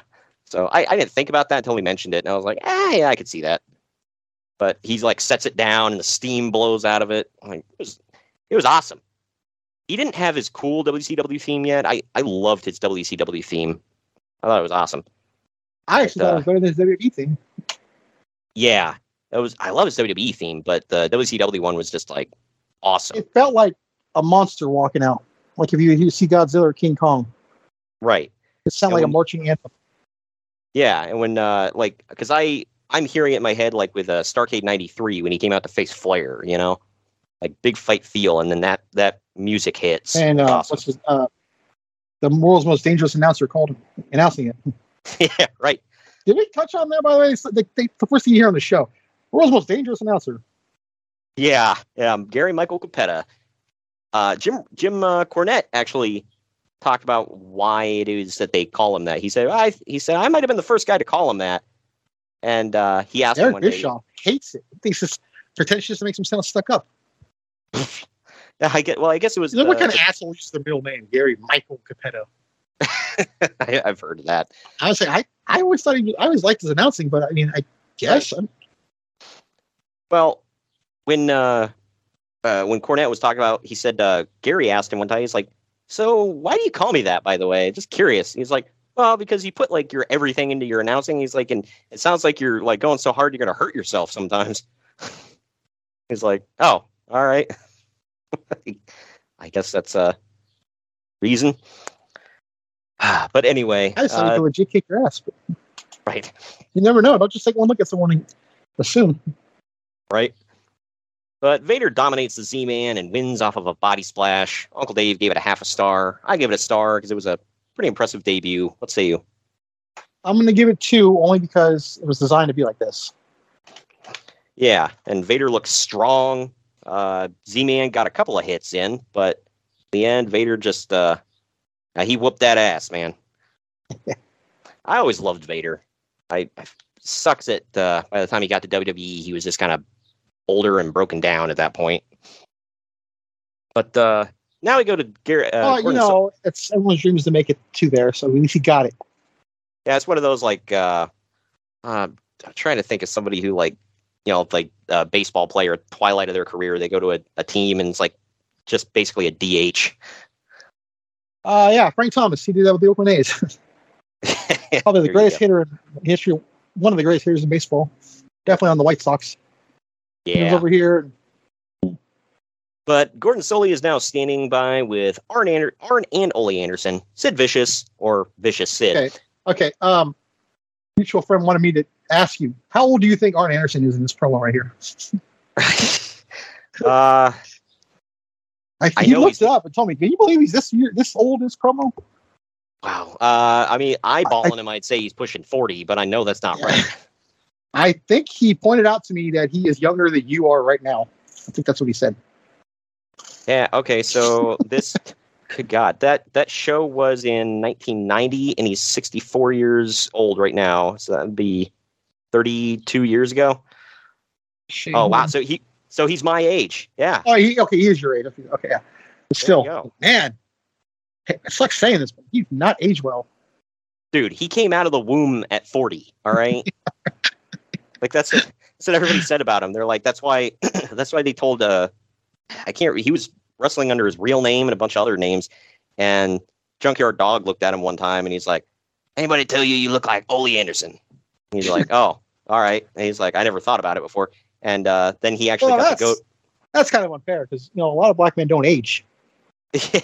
You need Well, a different example. Well, uh, Arn said he finally was getting called up to uh, uh, Mid Atlantic, I think, where uh, where Ole was, and people told Ole about this, and he gets there, and Ole takes one look at him, and he goes, "My God, you do look like me! Holy shit!"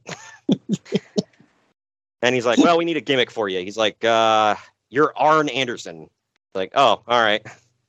Oh, Arn. there you go. Uh, they go with the whitest name possible for the old white guy. I like that. Arn. Well, hey, Is Jim before that, Bob you, taken? well, hey, before that, you you had uh, Gene and uh, yeah, Gene and Ole. Well, Ole's up there too. Yeah. Hey, Gene is a white ass name, okay? The original are the the original Andersons were Gene and Ole, and then they do got remember? like do you remember that Lars. episode? Of, you, do you remember that episode of Friends when Chandler wanted to change his name and they tried to make it Gene?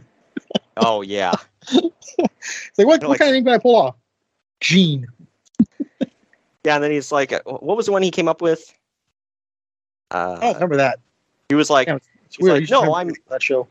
He's like, I'm whatever. And he like says his name, and like he walks away, and uh, He's all mad. Jo- yeah, Joey's like, see you later, Gene. No, he's like, Or no, he's what's like, up with Gene? Oh yeah, that's it. He's like, You're not cool enough to pull off whatever name you said. hmm anyway, well, uh, Gordon Solie though is standing by with Arn and Ole, uh, Sid Vicious, Barry Windham, and uh, of the Four Horsemen. The right. Uh, Windham says that Ole has devised a plan, and Ole says that Jim Herd may have most things figured out, but the Horsemen have a plan to make sure that Ric Flair leaves tonight as a world's heavyweight champion. This is where I'm like baffled because to my knowledge, they never mentioned Jim Herd on TV. Yeah, Yeah, or like even every Vince once in a McMahon for that moon. matter. Oh yeah, they never mentioned Vince unless like in a commentary, you know, kind of way. But up next, this is the most uncomfortable match of the night because of the fans. It is the fabulous Freebirds of Michael Hayes and Jimmy Garvin taking on the Steiner brothers, Rick and Scott. This goes 13 minutes 45 seconds.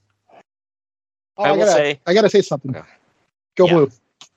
Uh, how about you eat ass? Um, but this one is yet another contrast in the looks because you've got this ultra masculine Steiner brother team taking on the metrosexual uh, And, and and I'm thinking right now at this point when we're watching it, I'm like, man, Rick don't like them two right now. oh man, this is. I, uh, I get it. If you want to know what it is, go look it up. wait, who do you say wouldn't like him? Steiner. Oh God. And again, like if people want to know what I mean, go look up Rick Steiner and what he did at WrestleCon. I ain't touching that, but Yeah. Well, I got to add this. Allegedly. But anyway. it's true. We still don't see no video. Yeah. Look, people got mad at me for saying this. Like, how dare you? I'm like, okay, I'm just being logical about this here. Like, this is in a room full of people, and Full of not parts. yeah, not one person had a camera, and nobody is backing the story up. And you know what I told my buddy too we were watching this? I said, do you remember when you and I were at the one in uh, New Orleans? Yeah, Like ten minutes after we left, that thing, that stuff between Jake the Snake and Harry Smith happened. There's Yeah. like ten camera angles on it. uh, Why? Like they get they get him for that, but not this.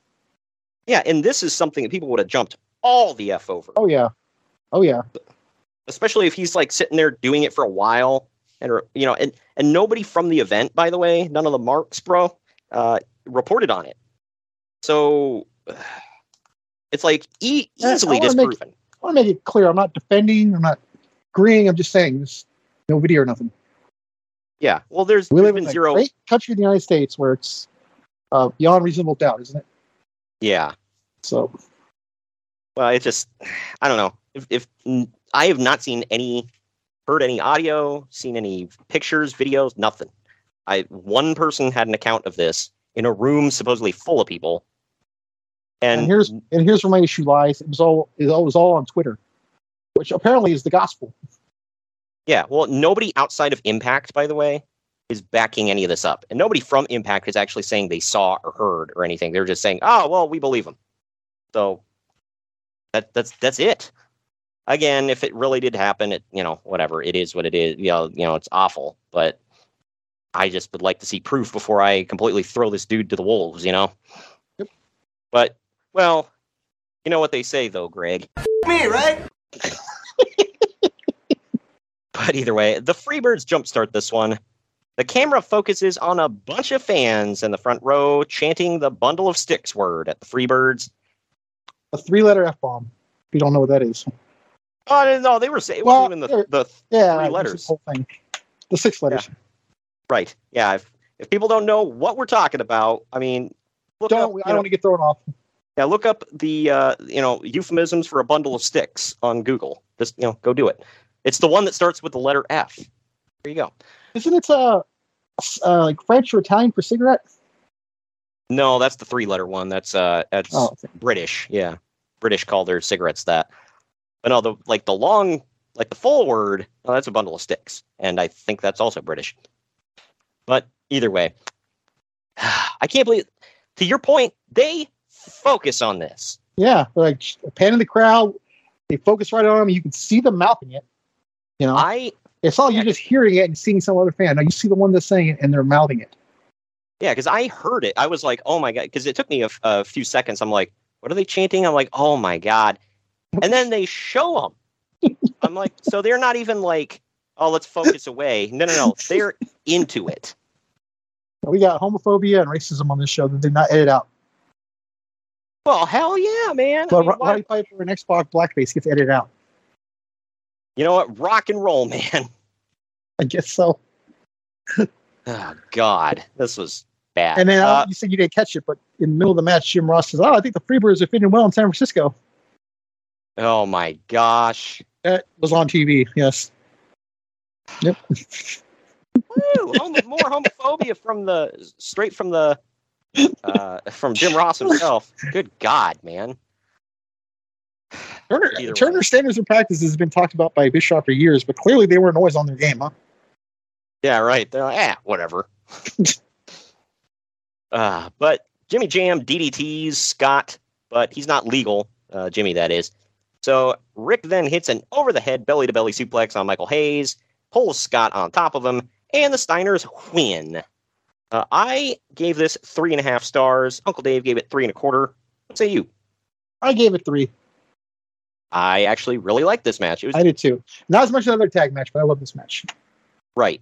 This has got to be Normally, I would rate my- the Steiners higher than almost anybody, but not this night. Yeah, right.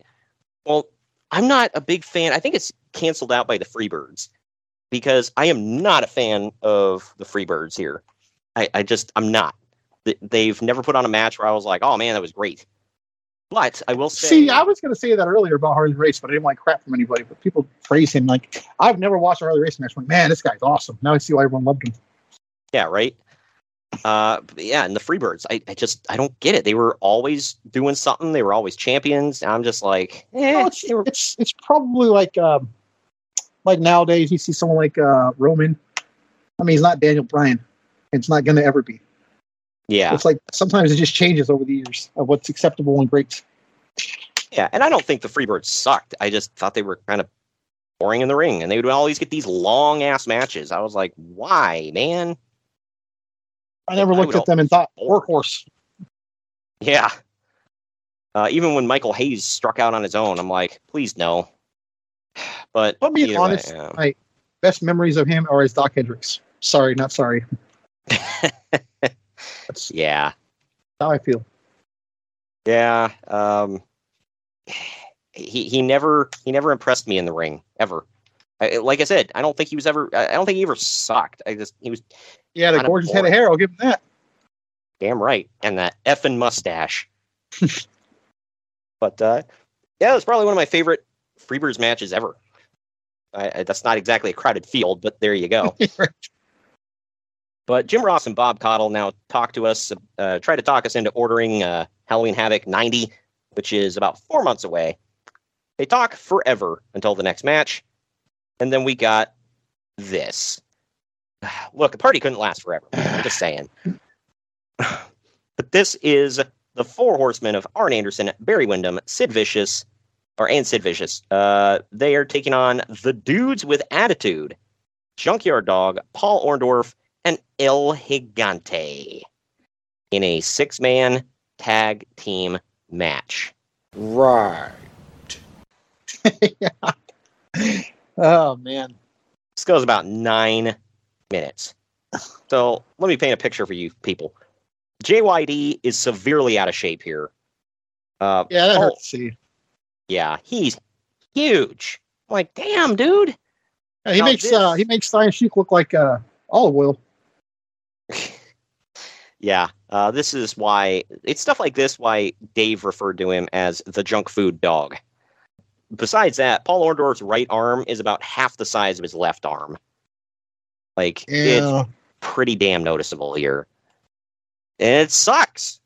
I, I'm not like haha f you. Like I'm just like it. It sucks, man. In the end, the horsemen tossed JYD over the top effing rope for a disqualification. Yay. El Gigante then comes in. Lazy fish. Yep. El Gigante comes in and uh, sort of tosses Anderson and Vicious over the top rope in like the sloppiest I'm not gonna lie, dude. I didn't rewind it, but I missed it. I mean, I'm watching it, and I feel like I missed it. Yeah, he okay, here's the thing. He's like halfway across the ring, gives like the lightest shove possible to, to Sid Vicious, and he sells it like he got shot. Yeah. So- and when I look back up, by the way, I see Ah, I don't know who it was. Someone clothesline Arn Anderson over the top rope, and that's what I thought was the finish. Like, oh, they win, right? Like, what did I miss? Like, what the hell did I miss?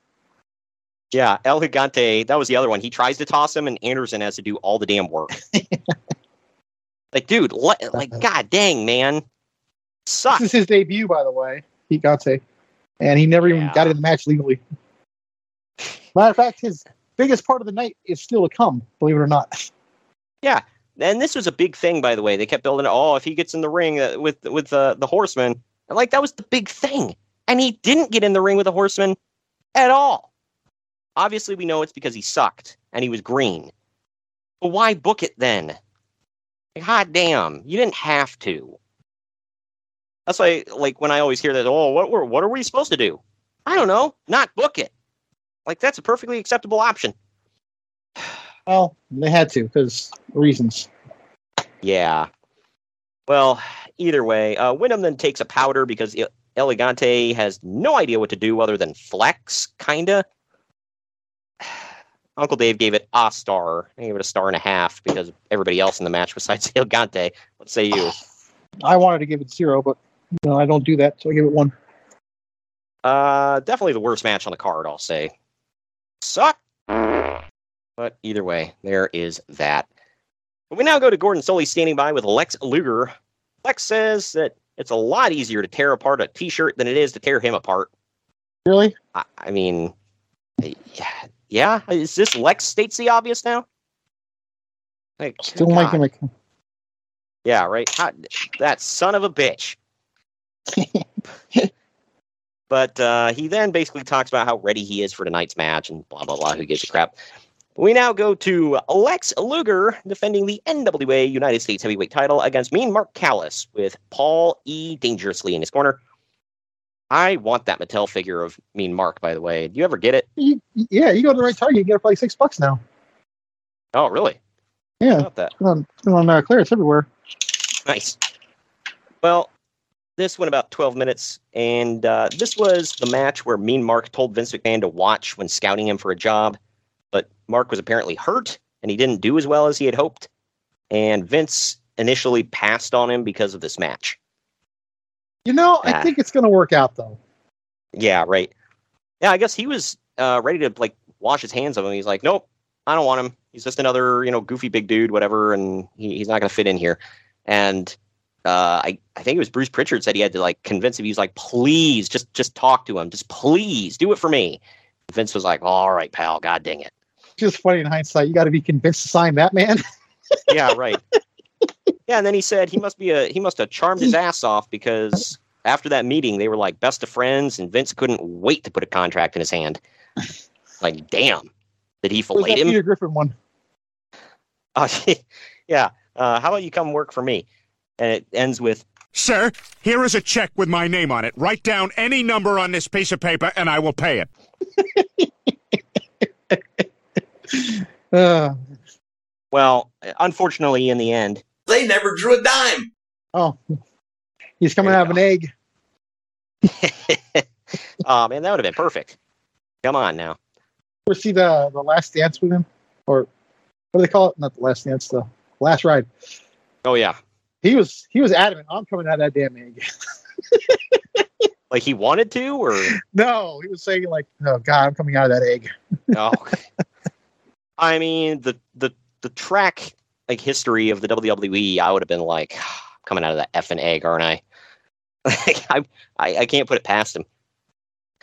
Plus, I mean, honestly, that gimmick they gave him was kind of cartoonish and goofy. Are you going to be an old timey, old West Undertaker? Uh, okay. Like nobody could have made it work like him. He just he had that aura about him. People I've said that about into a million times in my life. I mean, this shit was destined to fail. It was stupid. Right. Never, never mind. I'll shut up. Yep. Yeah, that Undertaker gimmick, just like, oh, it's kind of like uh, you and I laughed. It's like, ah, man, who the hell is going to get over with the name Seth Rollins? And we were like, ah, can you imagine that on the WrestleMania marquee? Seth Rollins. Uh, like, four times now. You go. yeah, right. Uh, I also right, I'm gonna shut now. I also thought that Bianca Belair was going to be a flash in the pan. Boy, was I wrong. Because I, when I saw her down in NXT, I'm like, eh, she's got kind of a novelty, goofy gimmick, and boy, she's like so-so on the mic. Her matches are blah. Now she's like probably my favorite female wrestler in the world. She's usually one of the best matches on the card. Or at least as of last weekend at Backlash, she was. Yeah, right. I mean, even Cornette said that. Yeah, Anyone right. knows him? Yeah, it takes a while to break through that mold, dude. Yeah, for sure. Uh, at one point, Luger gets Mean Mark up for a torture rack, spins him around, and Mark's boots knock the ref down. Holly then runs in and bashes Luger in the ribs with his brick of a cell phone. Uh, Mark then goes uh, gets a near fall off of a cover from that. In the end, Mark goes for a running heart punch, but Luger kicks him in the face, knocks Paulie off the apron, hits a running clothesline, and then wins to retain his title. Uncle Dave gave it three stars. I gave it two and a half. What say you? I, I gave it three. I thought it was really decent, really good. Yeah, I, I thought it was decent. Uh, I've seen better. That finish though, I'm like a, a running clothesline. That's it. Like, okay. You know what's funny? I, I, I thought about um in the previous match. What was the previous match again? Uh, it was I wrote this down. match. Or no, no, no, Yeah, it was a six man. Yeah, it was a, it was a six man. Um, so I was like, you know, uh, I no disrespect to Sid because you know I love Sid, but you know, Callous faced Luger here. Sid and El Gigante were in the previous match. He would be in WrestleMania with two of these three guys, and one of them is not Luger. I just thought that was funny. yeah, right. yeah, no, Luger was too busy losing on the undercard to the world champion at WrestleMania 10. Which is one of the ones he wasn't even at. Yep. Yeah, it's weird to think that The Undertaker wasn't on WrestleMania 10.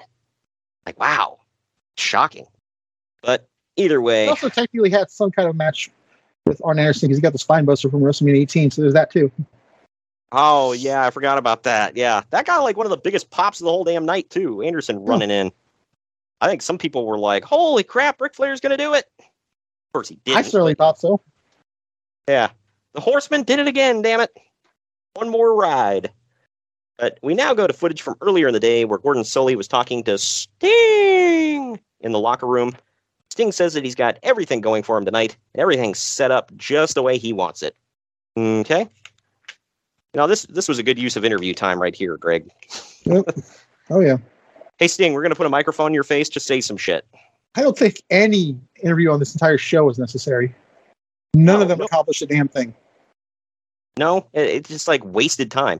Ah, shit. We need a we need some jo- we need a job for uh, Gordon Solie. Damn it, we got to justify his paycheck. ah, uh, so Sting, do you plan on beating him with a vertical suplex? That's the thing I will always remember about Gordon Solie is just the way he would never say suplex. It was a suplex. Effing That weird, was a man. souffle. I know what a souffle is. Yeah, right. But up next, it is Doom of Ron Simmons and Butch The team of doom. Right. They have Teddy Long in their corner, and they're defending the NWA World Tag Team titles because we got the U.S. Tag titles earlier against the Rock and Roll Express. You, want to talk about a, a contrast in looks here, man? got the scrawny little white boys with mullets, and you got the big jacked up black guys. It's like they rip a mountain in half. Yeah, right. But, uh, this goes about uh, That's funny you say that because on my and a half notes, I'm like, I don't remember Butch Reed being this big in WWE. I feel like he gained some muscle mass when he went over. Uh, yeah, you know, I it's it's hard to say because it really is the land of the giants. Like you see, some people made the jump, and it's like, wow, I didn't realize you were that small. It's just uh, kind of a contrast. But yeah, he he might have lost a little bit of muscle mass. I feel like he like he could have went further. I feel like WWE wanted him to go further, but I think um, I think it was Pritchard said he just kind of lacked motivation. I think he no showed quite a few times, and they were like, "Yeah, we're done with you." I don't remember where I know- heard it, but there's something about him supposed to win the Intercontinental title, and he won Honky Tonk Man and that pissed him off. well, well, uh, was uh, who was it? Because they said supposedly there was some legend where he um, he no showed a match for the IC title, and uh, is it Bret was walking around like Hogan was like like he just happened to see Bret or somebody whoever it was walking through backstage. He's like, "What about we put it on him?" Because it, it Well, was Bret would have been too early, so yeah, I can't remember who the hell it was. It might have been Honky Tonk, maybe. it was Honky Tonk, yeah. Yeah, okay. Yeah, because So, yeah, Butch Reed just flat out no showed. Yeah. Oh, I assume he was going to beat Ricky Steamboat that night. Man, I I thought Butch Reed had a cool look. Like I didn't I don't know if I really dug the blonde hair, but it was different. If anybody like during that time, people would have remembered this. If anybody remembered, uh, like in the territories, they had people like Sweet Daddy Siki that is a black guy with bleached blonde hair, almost white. So at that time, it would have been somewhat relevant. But either way, in the end, Teddy Long gets involved and distracts Robert Gibson as the ref is distracted with Ron Simmons and Ricky uh, Ricky Morton. Butch Reed then hits a diving clothesline off the top to Gibson and pins him to win. Uncle Dave gave this. Oh, go ahead. You notice all the mullets in this match, even with the black man? yeah, that's a curly black mullet right there, man. That is I high. was feeling it, man. I loved height. it. Hell yeah! I mean, how how could you not? And then you got the rock and roll. Like, you know, they're rock and rolling with those.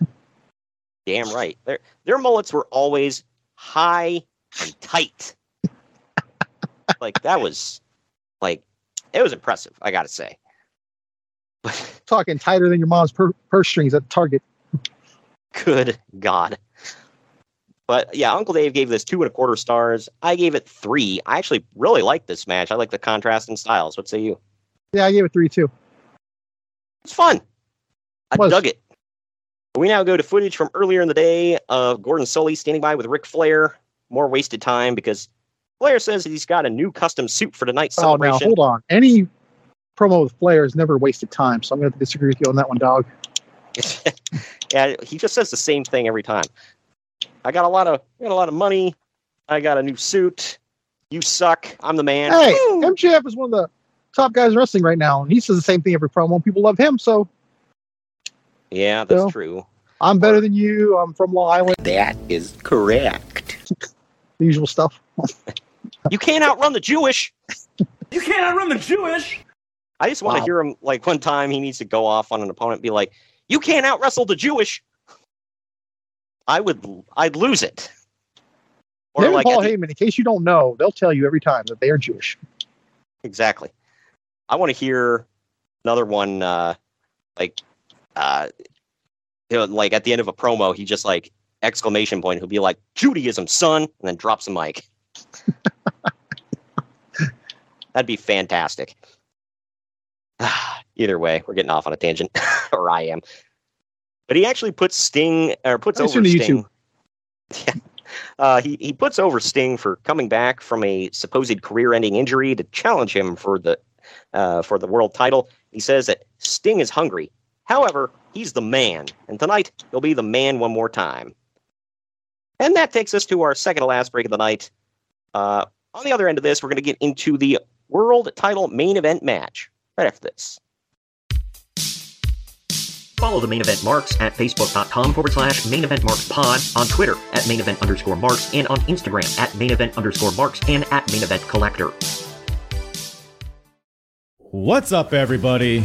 I am the hardest part of the ring, the host of the Apron Bump podcast. Ugh. Another wrestling podcast. How many times can I listen to fans tell me who needs a push, who doesn't need a push, who brings Vince's coffee these days? Enough! The Apron Bump is about the journey. It's about nostalgia. It's about discovering new forms of wrestling to really tickle your pickle as a wrestling fan. The podcast brings you reviews of wrestling events all over the world, whether it's WWF, WWE, WCW, ECW. We even cover the golden eras of Ring of Honor, Progress, TNA and more promotions in the future as well. New episodes every Wednesday. Bump Day, huh?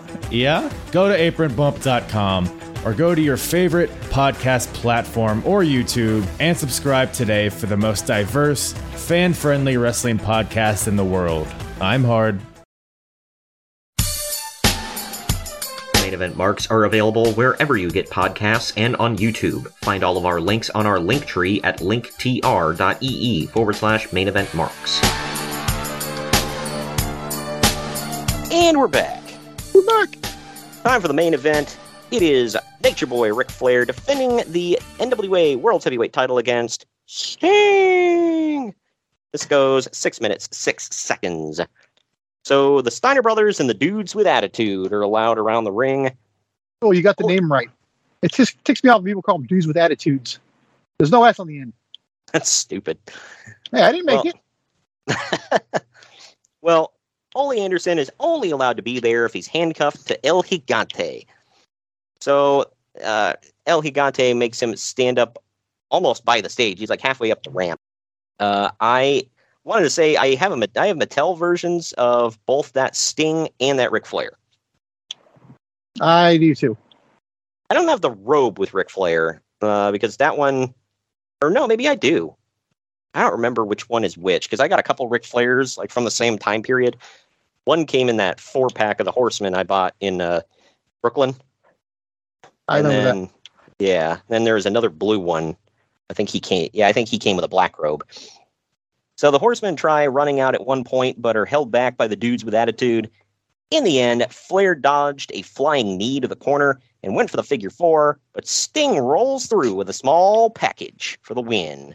Uncle Dave gives this three and three quarter stars. I give it three and a half. What say you? I gave it three. Pretty good. Dude, what was what was Sting going for with that knee? Because that was I I've never know. seen him do that ever. Yeah, it's like I was thinking he was going for the Stinger splash, but I'm like, well, you can't excuse that because he literally leads with his damn knee. Like, was the only thing I could think was like, did you see he was moving at the last second and readjust to like pushing the blow with your knee? I, I don't effing know. I'm trying to put logic into it. It was random, but you know what? It worked. And they kept playing up how Sting just came back from knee surgery, so you know Rick uh, Rick would have the advantage, you know, going for the legs. So it was cool. I remember watching this when I was a kid. It took me all the way back, man. I had my Sting Yeah. shirt on. I had my Sting Galoob. I was going nuts, and that was that was a couple days ago when I watched this. But uh, Hell yeah! oh, I remember I was like going nuts, man. And you know, what I also realized in watching this that in a couple within a couple of months span, the Blade Runners took down the top two guys in all of wrestling. Wow, that's true. Sting should have been first, but he got injured, so they put it off until this event. Because I I want to say it was originally supposed to happen at Starcade, and they had to uh, Starcade '92, the one where he faced Luger, or not '92, '89. I think so. Yeah. Yeah, because uh, I know you and I, you and I reviewed uh, Starcade '90, uh, '92, blah blah blah blah. Oh, double check that because it is you. Right. Uh yeah, we uh no, we didn't do Starcade 90 uh, 89, but I'm pretty sure that was the event.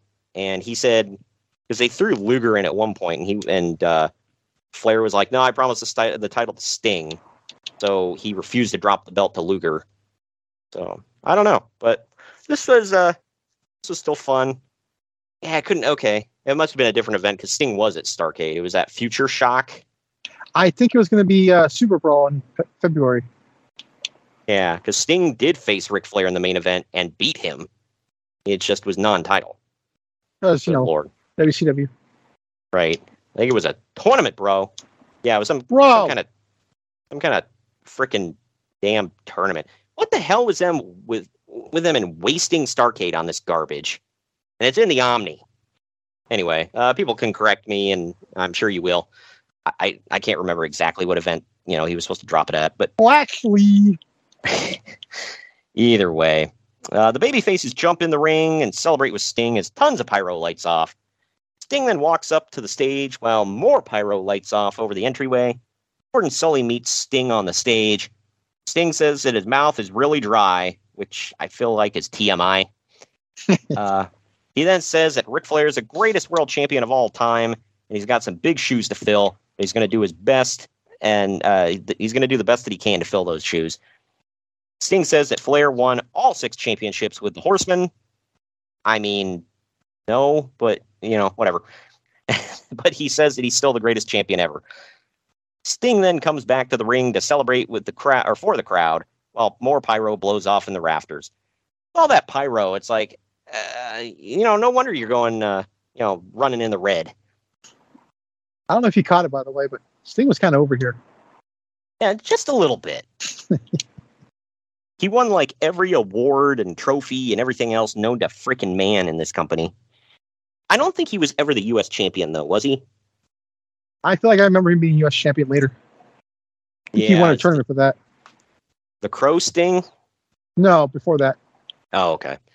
Yeah, I don't remember. Well, so like he won a tournament, bro. so I guess I just just so I can get it in one more time before the end of the show. He says that Ric Flair won all six championships with the help of the Horsemen.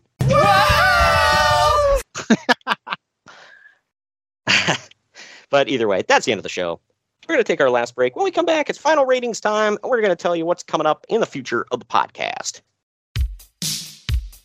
Follow the main event marks at facebook.com forward slash main event marks pod, on Twitter at main event underscore marks, and on Instagram at main event underscore marks and at main event collector.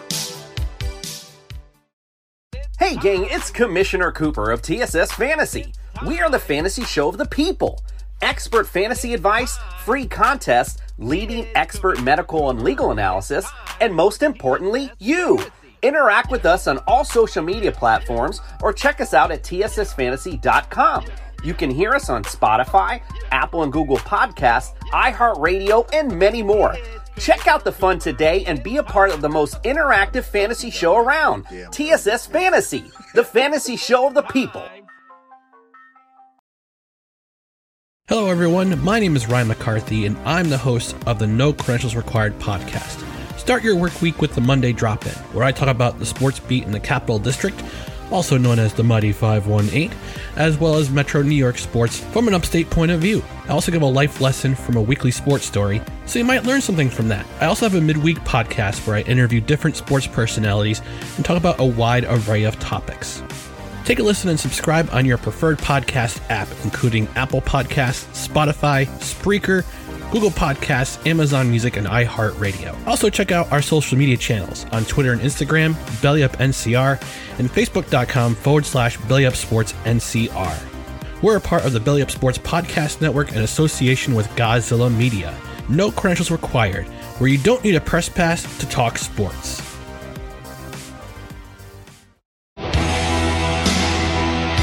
Event marks are available wherever you get podcasts and on YouTube. Find all of our links on our link tree at linktr.ee forward slash main event marks. And we're back. And we're back. Final ratings time, y'all.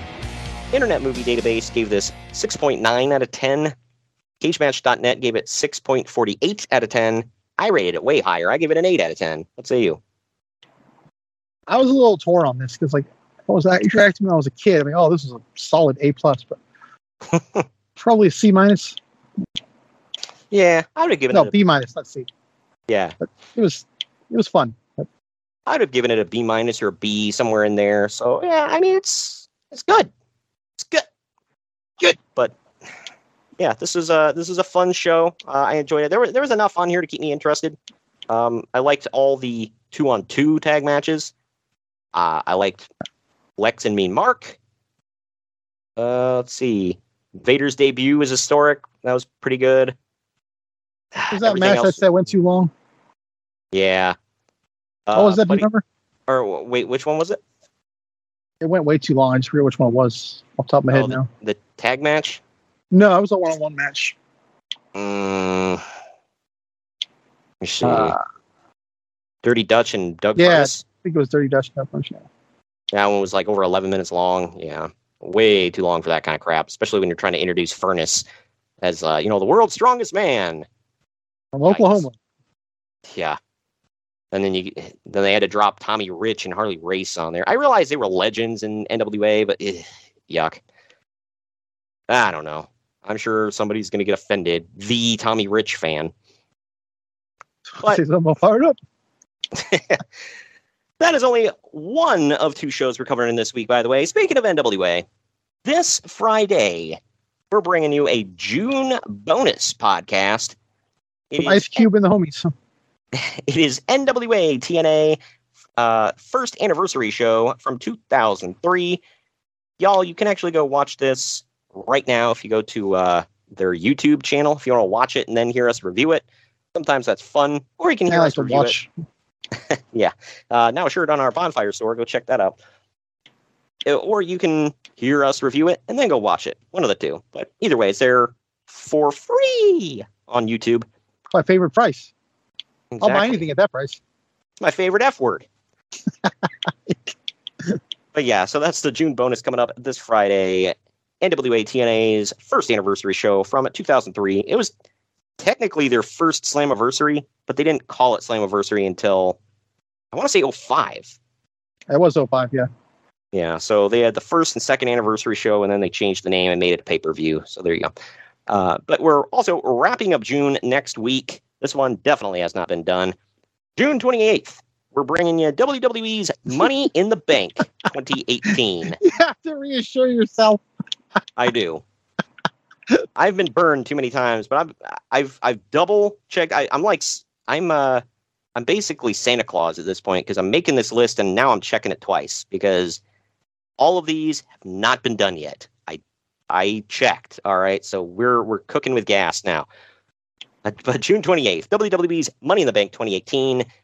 The only real big significant thing on that show that I really wanted to cover was AJ Styles and Shinsuke Nakamura again. So, uh, looking forward to covering that. Look, this isn't one of SmackDown's brightest times in history, I'll say, but it, it it's a it's a time. Raw's either, for that matter. But either way, we'll cover it all. We'll make it fun. 'Cause if if it was painful for you guys to watch it uh, five years ago, we'll make it fun. So thank you for joining me today, Greg. Mm-hmm. And we will see you all this Friday with TNA's first anniversary show from 03 and next Wednesday for Money in the Bank 2018.